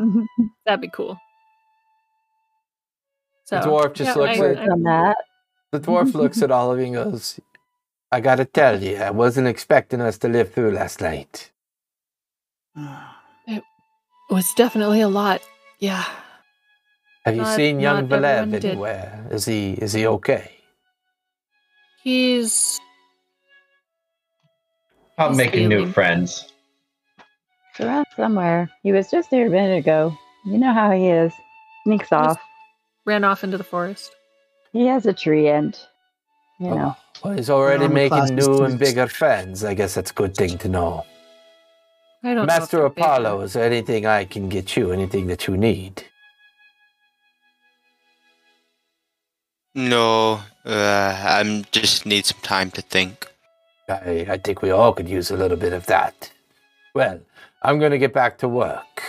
If there's anything you need, just let me know. Good luck to Oh, you all. yeah. I will be I sending did- over Valev's stuff this evening. Thank you. Right. I, I did want to still talk to him real quick. Just mention that uh, I needed a new set of armor, and it's kind of a rush job. I wanted it to be leather, but I think I have some good material that he'll be interested in working with. Hey, what material would that be? Some black dragon. Oh, not too dissimilar than from the shield that I made for Master Valev. Yeah, send that over to me. I'll see what I can do. All right. Well, good day to you all. Good to see you. Good day. He watches the just dozen or so craftspeople get back to work. Some are making all manners of simple tools and items to kind of help with the reconstruction. The rest of you kind of, you all just kind of walk out of the blacksmithy area. You're now standing in front of the Chimera Mercantile or the Chimera, Fort Chimera. Uh, so you're roughly a mile and a half, two miles outside of town at this point. What would you guys like to do? By the way, this is my first time being here. Yeah, it's impressive. It's a two story structure, quite large. You can see where there's massive uh, iron doors leading in. Rather than having a traditional courtyard, it's fully enclosed. That way, no aerial attack would gain advantage. Uh, parapet, parapets and two story towers, in some case, three story towers, kind of the perimeter portion of the fort. Um, it's what Arena and has been working on all summer to get the fort built and up and running and make it the headquarters of the Chimera Company that now not only take care of Traverton, but on occasion will fan out into the greater Midlands to make sure people are being taken care of. I'm gonna send a Good message. job, to- Marina. Thank you. I'm gonna send a message to Ghost to come out to the fort. Okay. Ghost eventually makes it out. Um, following Ghost on the way out, Is he trailed by anybody? Is he trailed by anybody special? he is trailed by a familiar individual that's now grown quite large. He is Uh-huh. Quite similar in stature, but not quite in appearance. He he tends to avoid ghosts, but the visage of Ghost is unavoidable. The partial protruding skull, the change in the fur, the overall demeanor and manner in which Ghost walks, almost as if he doesn't really even touch the ground. The aura, the aura of magic that kind of wraps around his face. But bounding up past Ghost is Dudley. Dudley sees you and just leaps right into your arms, knocking you to the ground. Dudley had a, had a growth spurt. and um, Ghost uh, Ghost changed with me. Oh God, yeah, that's right. I forgave. Not That's kind of sad. Well, But I guess if it good helps news you, is I can talk to him now, and he can talk to me. And I, I, you know, Oh, goody. rub him affectionately. Oh, goody. Derek's back. More uh, passive comedy to come for sure. And I just chuckle Yeah. as I'm petting him. I mean, really, it's like as I'm petting him. Strange not bothering with food. He watches, he's kind of eyeballing Dudley. Wonder what he tastes like. I wonder if he's even worth uh, tasting. FYI, Dudley could probably sense that, and he would be fairly aggressive at that. He's not a simple puppy anymore. Ghost's one solid eye, the one that's not a fire of magic in the skull side of his face, just kind of squints. I will miss the taste of meat. Oh well. He just kind of curls at your feet. Let me know if you want to go in the necklace. Yeah. and I thought a Strange. hellhound puppy was kind of freaky. Jeez. Oh, by the way, um, just had to go and be yeah weirder. so Right? Dudley's hit points can be maxed out, but I want you to give him a little bit extra for his level up scenario involvement in the encounter. So um, bring uh, uh, bring Dudley up to 100 hit points, um, And and what should Ghost be at? uh, Ghost should be at 182 hit points. Okay. Oh, Dudley gets the uh gets the same. Dang! His hit points are changed to sort of be like a character, so he gets a D10 every time he leveled up. So I sort of been following the same progression. What's his hit point pool at then right now? 136. Okay, that's fine. Keep it at that. I wasn't sure how you were managing that. I wanted you at least to be at like a max, like 100. Yeah. These guys are tanks. yeah. The They uh, are now. Yeah. Yeah, they are. The My, basic- Oh, AC, uh, my AC right now is scary. I'm over like I have a hundred and it's got eighty, and that's max. I know they're going to still hit me, but what type of sword was it again? A, a It- great sword or a It's a long sword called the Bite. long sword? Okay. and it's uh, I believe it's plus two to attack, plus two damage, and you have advantage whenever you use it. Okay. Cool. So, Tusk, I'm getting feedback through your mic. So All right. Well, it's midday at this point. What would you guys like to do? let's go find the bodies. The Dragonborn, yeah, the dead dragon. yeah, the Chimera guard sees all of you approach.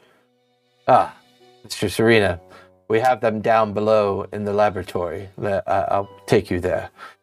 Thank you. As the doors open, you realize that this is the one place that's for the most part unscathed. Um, this two story portion of the structure managed to avoid most of the damage. Um, it was mostly the parapets and the towers that were engaged in the overall encounter and the battle with the massive swarm of creatures and harpies and all the things that were being used to try to overwhelm Whist. There's a subterranean portion to this, so although it's two stories above, there's an entire story below. And he takes you down a set of stairs down to the very bottom of Kai's massive laboratory that you had built for her. This is where she does a great deal of her more heavy work, her more heavy chemical work, uh, research on the new massive firing equipment that she's been focused on, uh, perfecting it, manufacturing it. On two large metal tables, you see the broken, battered um, uh, forms of the two Dragonborn. Um, you watch as the guard points over to a side desk, and on the desk, everything that they had is piled up on the desk. Okay. He just looks, Let's go over and look at what they had. And just kind of nods, wait. and goes back Right. to heading back upstairs. Thank you. Yeah, My lady. going through stuff. So everybody who's there, which is everybody but Valev, so everybody give me investigation checks. As you begin to rummage and search through everything here. Investigation. I got an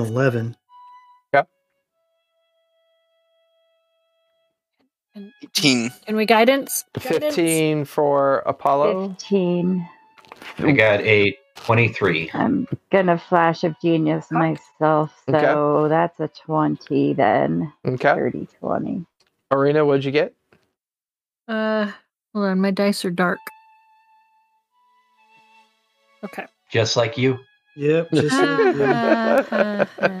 I was waiting for Okay. that. Yes, did- turn to the dark side. Guidance on myself. sure. And uh, so I got a dirty 20. Okay. 16 and 2 and 2. Me Yes, too, I win.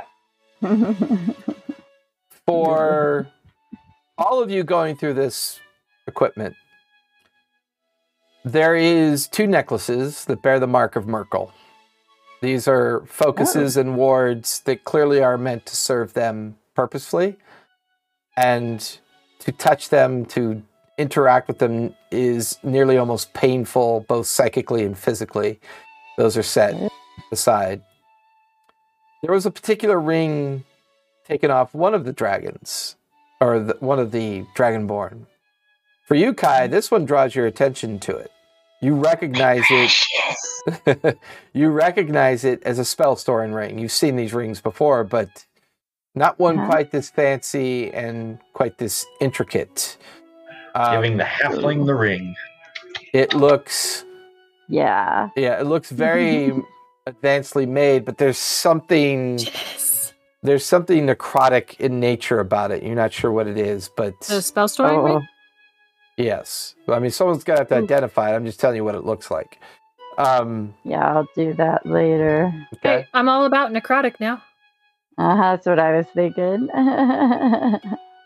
For you, Derek, you can't help but notice the large, the two large hammers. Both appear to be magically imbued, but there's something odd about bo- both of them. There's almost this kind of uh, arcane, kind of red, blackish hue about them. I mean, to look at the face of the metal and the heft, you can see ghostly faces in the the hammers themselves that seem to scream and distend when you first look at them. They're clearly magical imbued, but there's something about them that kind of takes you back to the Jasper mining colony that just has you feeling odd about them. Oh dear God! Don't tell me. For you, Arena, you come across a very simple, nothing too fancy glass, like a very dark obsidian black glass orb. It fits in the palm of your hand. It's kind of very cold and icy to the touch. It seems to be magically imbued. You're just not quite sure what the magic might be.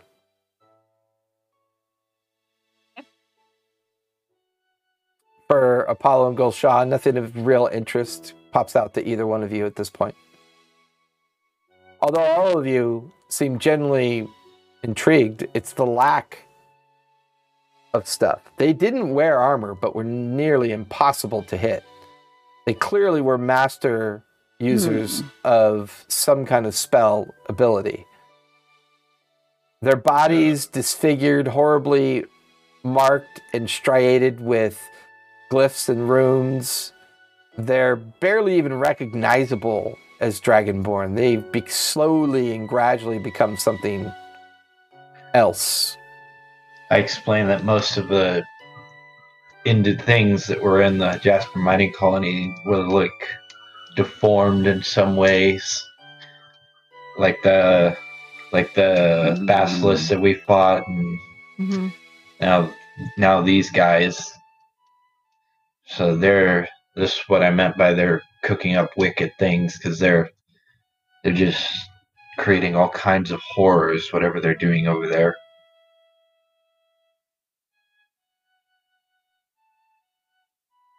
Well, um, I think Kai is the only one that can identify them. Uh, don't don't do the necklaces of Myrkul. We might just burn those, but uh, yeah. that sounds fair. they're they hurt to touch. Oh, Kaya. Yeah. And I pull out this big ol' because I or not big ol' I have a small bag of demon ash that I haven't had the chance to offload yet. I will take that. More bullets. Thank you. And then while she's Come up doing with potions too from that. Hmm, I'll have to see. while she's doing I'm gonna that, play um, with that. awesome. I'm gonna look at the some point. dead dragon body. It's not here yet. Ah, damn. It's probably gonna be a minute. I mean, that thing was pretty big, even if it was blown halfway to hell. It's more about how many pieces that it's in is the big, the bigger problem. Ew. It's a long way down. It had featherfall cast on it. Apollo's going to look at the uh, hammers. Okay. The same thing that I described to Derek, he kind of points out to you as well. Let's kind of uh, see if I can just make an Arcana check on them. Kind of figure out what they what, what they are. Go for it. Given my knowledge, I'm pretty sure I know exactly what they are. They are 20. death, destruction, 20. 30 20. You're not really sure what they are. They definitely appear to be magically imbued. Um, it's their darkened nature, it's their overall feeling of, you know, there's a sense that whatever these things are in the hands of these dragonborns, they probably know their full potential. But there's always, you know, you're willing to wield one, attune to it, find out what it does. I'm just gonna say hard no on that scenario. I Yeah, I'm just gonna be like, let anything that dangerous into my body. Thank you. just be like, magic people. What does this do? what does this do? Yeah, let's just let's just imbue ourselves with the powers of those evil monsters that we just killed. Yes, always. Nothing could go wrong. Nah, nothing could go wrong. Yeah. I'll uh, I'll leave the identification to Kai and Arena real quick because, and then Yeah, let them figure out what I'll, to do uh, with this stuff. I'll whip out all of my stuff, my alchemy supplies, all my things, go sit in a corner with my back to the room and ignore everybody while I identify Well, yeah, not only that, but you're anything kind you of guys want. you're kind of But in your favorite I've got the space within Fort Chimera. You're, you know, you're Mm-hmm. you're in the lab. Yep. This lab has always been your my home. your favorite away place from to be. Yeah. yep. Out of curiosity, do I have a room here? Everybody of course does. you have a room here. Yeah. Ooh, where we is saved that at? room. I even set it up with a place for Dudley in his full grown state. I would like to see that. I will show Um, you your room. So, because no one's really seen this place, it's the first time you've been able to kind of give everybody a tour. Walking everybody up, with the exception of Kai, who's busy in her in And who's been here? in the lab, and she's overly familiar yeah. with it. So, as I describe it, this would be common knowledge to Kai as well. The first floor is the common space. All of it is pretty much designed specifically to support a small garrison of Chimera Company of about 50. Uh, there's guard rooms, supply stations. There's also a place you watch as Mike High Moon walks by and smiles and waves at everybody. He's still got a bit of a bandage on his face from where he took some previous injuries um, the previous day. Um, but he is dealing with the kitchen, the dining area.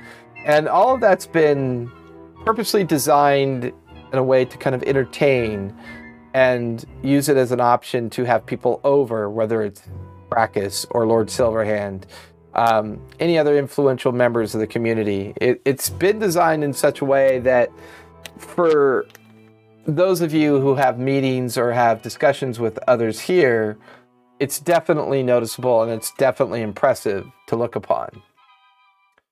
Down here actually is a section that you refer to as the zoo. And this leads you out to the back portion of Fort Chimera, where a now young adult or youngish Oliphant is can be seen off in the distance. It clearly survived the calamity of that night.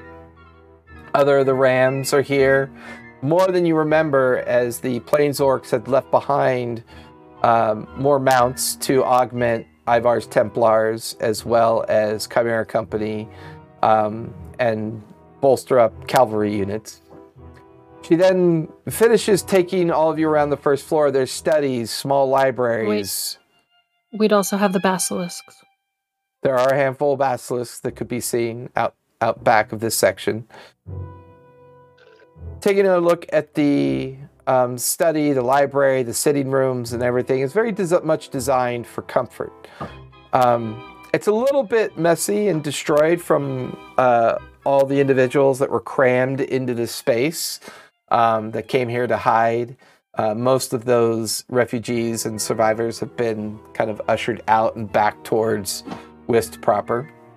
It's the second store story that kind of holds the most interesting portion of Fort Chimera. Corner of each parts of the building are egresses up to three-story battlements and towers. The outside area it has access points to the second floor parapets that allow people to walk, stand on guard. Currently, some of the Chimera Company are here maintaining their normal patrol and watch duty that they're expected to do. It's the rooms. Everybody has their own private room, but attached to each private room is a private sitting room. But like the Chimera Mercantile, in the very center of the space is the continuing kind of tradition of the massive common space that you guys can all meet, discuss, eat meals, do research, have, you know, plan, plot. And this space is very much well received with um, heavy storage compartments of furniture, tables, chairs, uh, map tables, cartography equipment, um, labs, little kind of, there's like little pockets of labs here designed to give you access to things to help you study, investigate, or uh, examine things as well. Probably the most interesting thing is the relic that has been given back to Arena. You watch as she pulls a cord in the middle of the room, and you watch this l- massive orb begin to descend from the center of the space. And it begins to pulse and magically glow and cast off a massive projection into the room. It's the old world map that you had retrieved from the Pym ruins some long time ago. It's a gift by Tamlin to Arena. This has become a kind of impromptu war room and discovery room when major things need to be discussed or influenced or potentially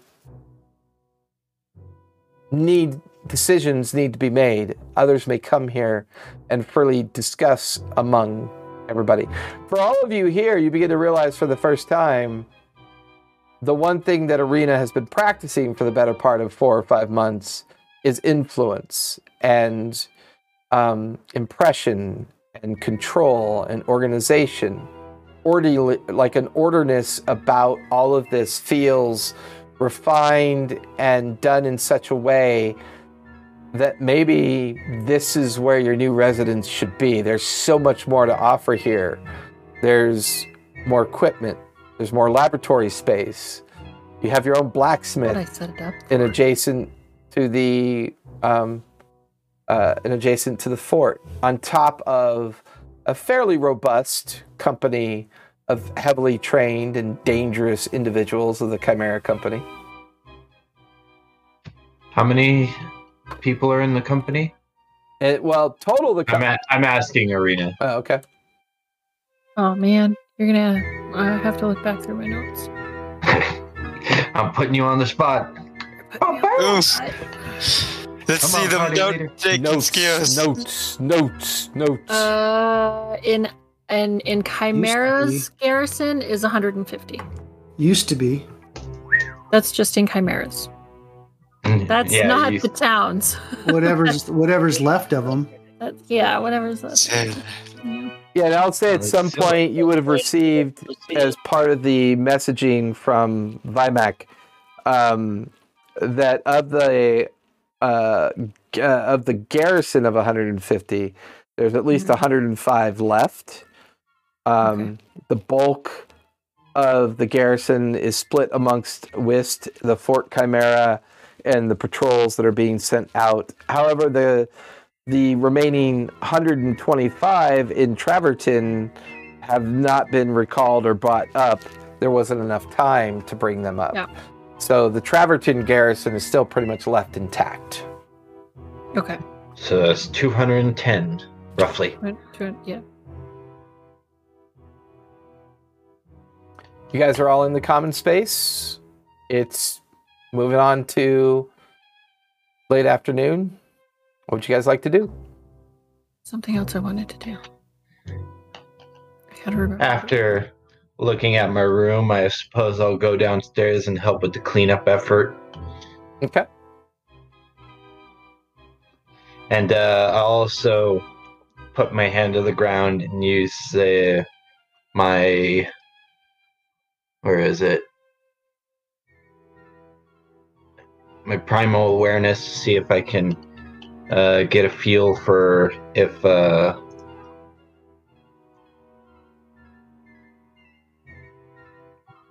where Elathane is, if she's around, or maybe if Wilson had managed to contact her or anything like that. Yeah, you reach out. No response from Wilson. No response from the Dryad. Um, Oh. You're not really sure why, but Wilson said he'd get back to you as soon as he could figure out where she was.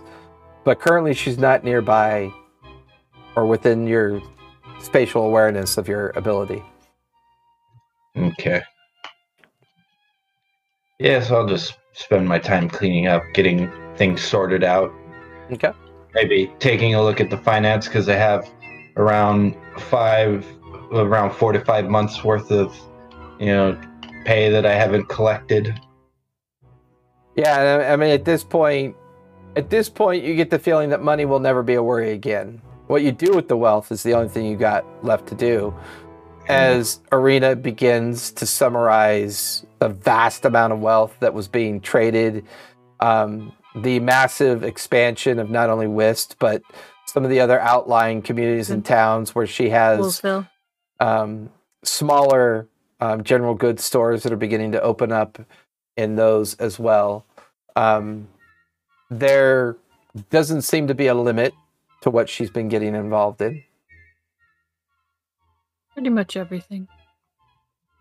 Yeah. I, I mean, I put together 82 workshops between alchemy, Mhm. leatherworking, pottery, Mhm. four different blacksmiths. Mm, yeah, the trades, the, the trades with yeah. mud knocker, the trades with you know uh, Plains Frostburg, or the trade, you know, well, the with yeah, and the with the the, agre- the and- agreements with the plains orcs are about to come due in the next week or so. Um, roughly a herd of about six hundred um, of the um, goat mounts will be coming in for trade. Yes. You got- Man, I forgot I had that. Holy This is a shit. small area. As I mean, it's not really that small. As you kind of all linger, you hear a cough, and you look over to see one of the Chimera Company guards looking at Arena Gulshaw um, and Apollo. Um, beg Yes? your beg your pardon, Miss. I didn't mean to disturb you. It just occurred to me. We've got those five Dragonborn locked up down below. What do you want us to do with them? Which Ah. Dragonborn? The ones that showed ones up at the showed up at the Chimera right before all this nonsense happened. Right. You. Right. Vimax seemed insisted that they be put under arrest after the after we found them. Well, they were involved in that. That is Did I know? that's that's exactly what I was wanting to go and look for. That was what. Yeah. That. Thank you. Thank you. Uh, Well, That's what I'll I was go trying to remember. That is. Ca- Callista is saying that is what I was trying to remember. So, yes, thank you. Let's um, let's go see them. take you down to the holding cells then. Yes. You said Goshaw was with us as well. Correct. Yeah, Gulshaw's there. Yeah, Derek Yeah, is but- Derek has wandered off to go and help with the cleanup. Kai is down in the laboratory doing research. Valev is still out and about. You're not really sure where he is. Yeah, because Gulshaw didn't see any of his rooms yet either until just now. So Yeah, Yeah. it's the first time y'all anyone's had just got back. Yeah, All right, let's go intimidate these dragon No, we don't oh, Goshaw. have to intimidate them. They came for help. Oh, I thought they were the evil ones. No, no, we killed the evil them. ones are dead. We just looted their bodies. I don't Dang. believe so. But These guys came for help. So, following I the saw- guard down into Yeah. the holding pens, you pass by Kai's lab. She's busy at work, identifying, working her potions and other things. The three of you make your way uh, through a corridor. A heavy iron door is opened. You're brought into a very small space. Three or four cages, max, heavily heavily locked. Um, a guard stands at the far end of the opposite wall, kind of nods. Um, If, if you'd like, me and my mate can stay here, or we could give you privacy. What would you prefer? Privacy's fine. We'll be right outside the door then. Okay. Just Thank you. yeah, then we'll come. Thank you. They kind of nod at you, kind of pick up on their little bit of awkwardness. Well, Shaw, did you want them here? No. Okay. As you look through the cages, there's five Dragonborn here. There's two in one, two in another, and one off by themselves. You recognize the male Dragonborn as the one that had come in initially and requested aid and had there, information. there were six of them. There's currently five. Right. Did. Okay. So, uh. s- Yeah. As you walk into the space, the one male Dragonborn leans into the bar and looks at you. You've been able to find my wife. I didn't know that you guys were here. I will look for her. Well, we were in the inn next door to the Chimera Mercantile. We we did our best. I'm sorry that things happened the way they happened. I assure you, our intent was only ever to ask for aid. I have no idea where those creatures came from. Just not another interrogation. I don't know if me and my friends can handle that. He kind of gives you a, a weird, kind of confused smile. I'm not laughing. I mean, Arena's not laughing. Um, Well, he's quite terrified Yeah. to look at you because what he saw uh, prior to the battle Oh, and what God. he's seeing now has him very confused. Oh, Yep. Yep, yep. Arena's not Mhm. offering any explanations to anybody that doesn't need it.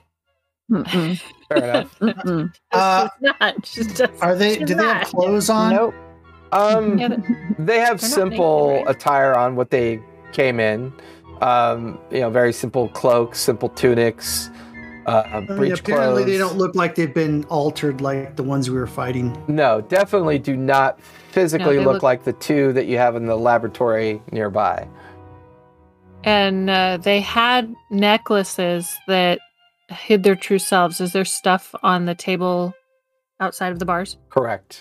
Which is why you're now seeing Okay. them in their full dragonborn form and not Right. their human forms that they took. Where, where would your wife go? I don't I don't know. I, all I know is that when those creatures attacked, he was taken away by the swarm. For all I know, she could be dead. Oh, no. It was taken by the sword. Shit. Where did you Um, come from? The north. The deep north.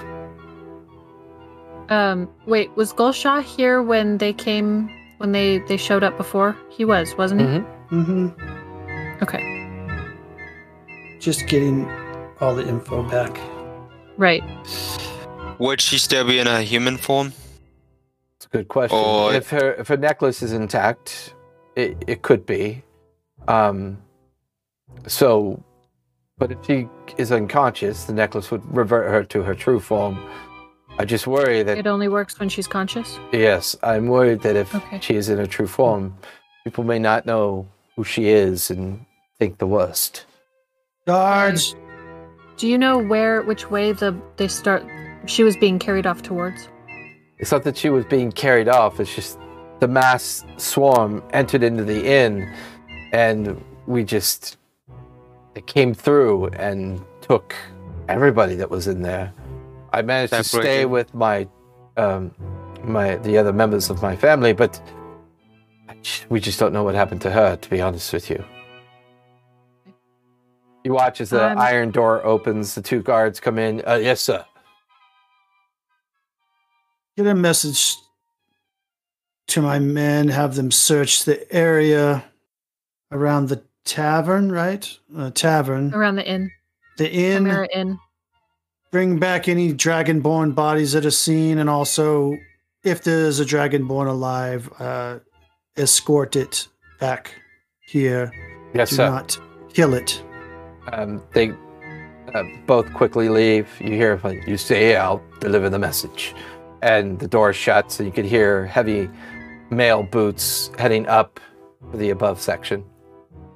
Did we have not uh, let them know that it could possibly be in a human No, if she's or what the human, I human don't want- form? I'm gonna try and scry for her. Oh, that's right, because you would have been reasonably familiar. Um, with what she looked like normal and what she looked like not normal. yeah. I mean, you know, yeah, both. And I have it prepared. yeah. No. You kind of. The Dragonborn looks at you strangely as you kind of lose focus and begin to concentrate on something. Kind of mumble to yourself.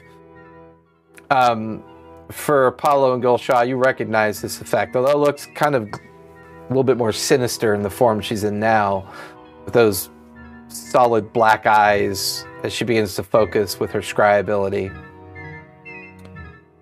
There is the description that matches Dragonborn. It's not human anymore. It seems to be frantically running through a forested area and is being chased by something. And I see what she's being chased by. As your third eye turns to look, there's a remnant of harpies chasing her down. There's at least a dozen of them, and they're gaining. Get a sense of which direction they are. Give me a nature check. Actually, give me survival, because you're looking at Okay. this forested area. Survival. Oh, I'm better at that. That is cocked. That's a 14 plus 8. It's definitely the western 22. Yeah, it's definitely the western wood. The about a mile or so outside of Whist is the beginning edge of the western wood that will take you up towards the hills and the mountain ranges. You get the feeling Are we on the northern side of town? you are in the southeast side of Whist. You're about So a on the other mile or two outside of the southeast section of Whist, where you're getting the feel she might be in because you recognize some of the forest is Mhm. the western edge of the forest outside of Whist. Gulshaw, how fast is your um carpet? I kept up with the dragon. Let's go. I know where she is. Oh, Good. Uh, sorry. Go ahead. are you Uh, going to? We're running. us? Let's run. Let's go. Fast. All There's right. not enough um room on the carpet for both Apollo and I. Is there? Well, if No. it's just, well, yeah. I mean, you you and me It's like the four by seven feet or something like that. Right, I but mean- we have to bring back her. Okay. Apollo, you, you, you want to come probably wouldn't be able to bring Ghost unless you put him in the necklace. Ghost, you ready to go in the necklace? I suppose. I really hate that place even more now, but okay. Uh, do you want me to make it darker? yeah, that would be good. Thank you. Okay. I, I make it suit him. Okay. Ghost is now in your necklace. Uh, Apollo, Golshaw, and Arena, you quickly run up out the main doors into the front courtyard. You watch as Golshaw rips out the carpet. All of you jump on it. He invokes it. Just run fast, go. and fast. the carpet begins to head off towards the western. Oh, I tell the Dragonborn, I'm gonna try and get her. Not again. Not in a bad way. I don't say it in a mean way. Although it might be really hard to not say it in a mean way, looking like I look. We're gonna save her. and as, and as you, the three of you run out, you hear one of the other Dragonborn go, "They're gonna eat her for sure." Did you see that one? And then you know the door closes. Okay. You guys are now heading off towards the western edge of the forest. As as Yeah. fast as that thing Yeah. can fly. us. Derek, you look up Yeah. to see the carpet zoom right over you, heading towards the western edge of the forest. No sign of Valev. Um, Kai, Just gonna leave me here? what are you current? What are you currently working on, Kai? I am working on. Well, I started with the ring because that was the most interesting to me, but then I know other people gave me other things. so. Okay. Yes. So you managed to decipher the ring, and it is heavily cursed. You begin to realize, even though it stores spells, it will sap your life when you initiate and invoke it. Um, it does store up to five level three spells, but every time it's used, it'll take a DC, you know, take a con save to minimize the damage or take full damage. The curse will take 3d12 hit points from you every time Wow. you use a spell storing slot. Okay. Five slots of level three. Mm-hmm. Okay. The two hammers, Oh, definitely magical in nature. They both seem to have a kind of chaotic, sentient nature about them. The coalescing smoke and animated effect of screaming visages on the heads of the hammer definitely you begin to realize these hammers are cursed as well. One hammer is Oh. called the Widow, and the other hammer is called the Maker. They were forged specifically for these two Dragonborn because of their adept use and their resilient constitution to wield such things. As you examine these things, I need you to make a wisdom save, please. Oh, crap. goody. I love this. This is what happens when you guys hand me cursed things. Uh huh. Uh huh. At least I can't hurt anybody else. Hey, don't give him ideas. Yeah. Well, yeah, like I need ideas, me. huh? Yeah, you said wisdom save, right? Yes. Whatever you thought of, he's Yeah. thought of 50 Oh different ways. God, why? Why am I rolling so bad for that? That's a six. Flash of Mhm. genius! Flash of genius! Well, that that only gives me eleven. Yeah, I can do that, but I don't think 11's gonna pass, so I'm not gonna waste it. Wisdom. it's not gonna help me. Okay. I'll take it. What's the damage I get from those hammers? Assuming it's damage. yeah. Oh God. As you too. look at these two weapons, you hear a voice in your head. This is not the one we're made for, Maker. No, Widow. Uh-oh.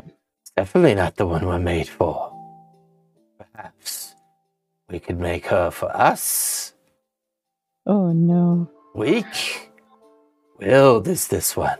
You watch as a translucent kind of energy pops out of one of the hammer. It takes this weird kind of tendril like form. You feel this like cold smoke caress underneath your chin. Ah, this one has the smell of home, Maker.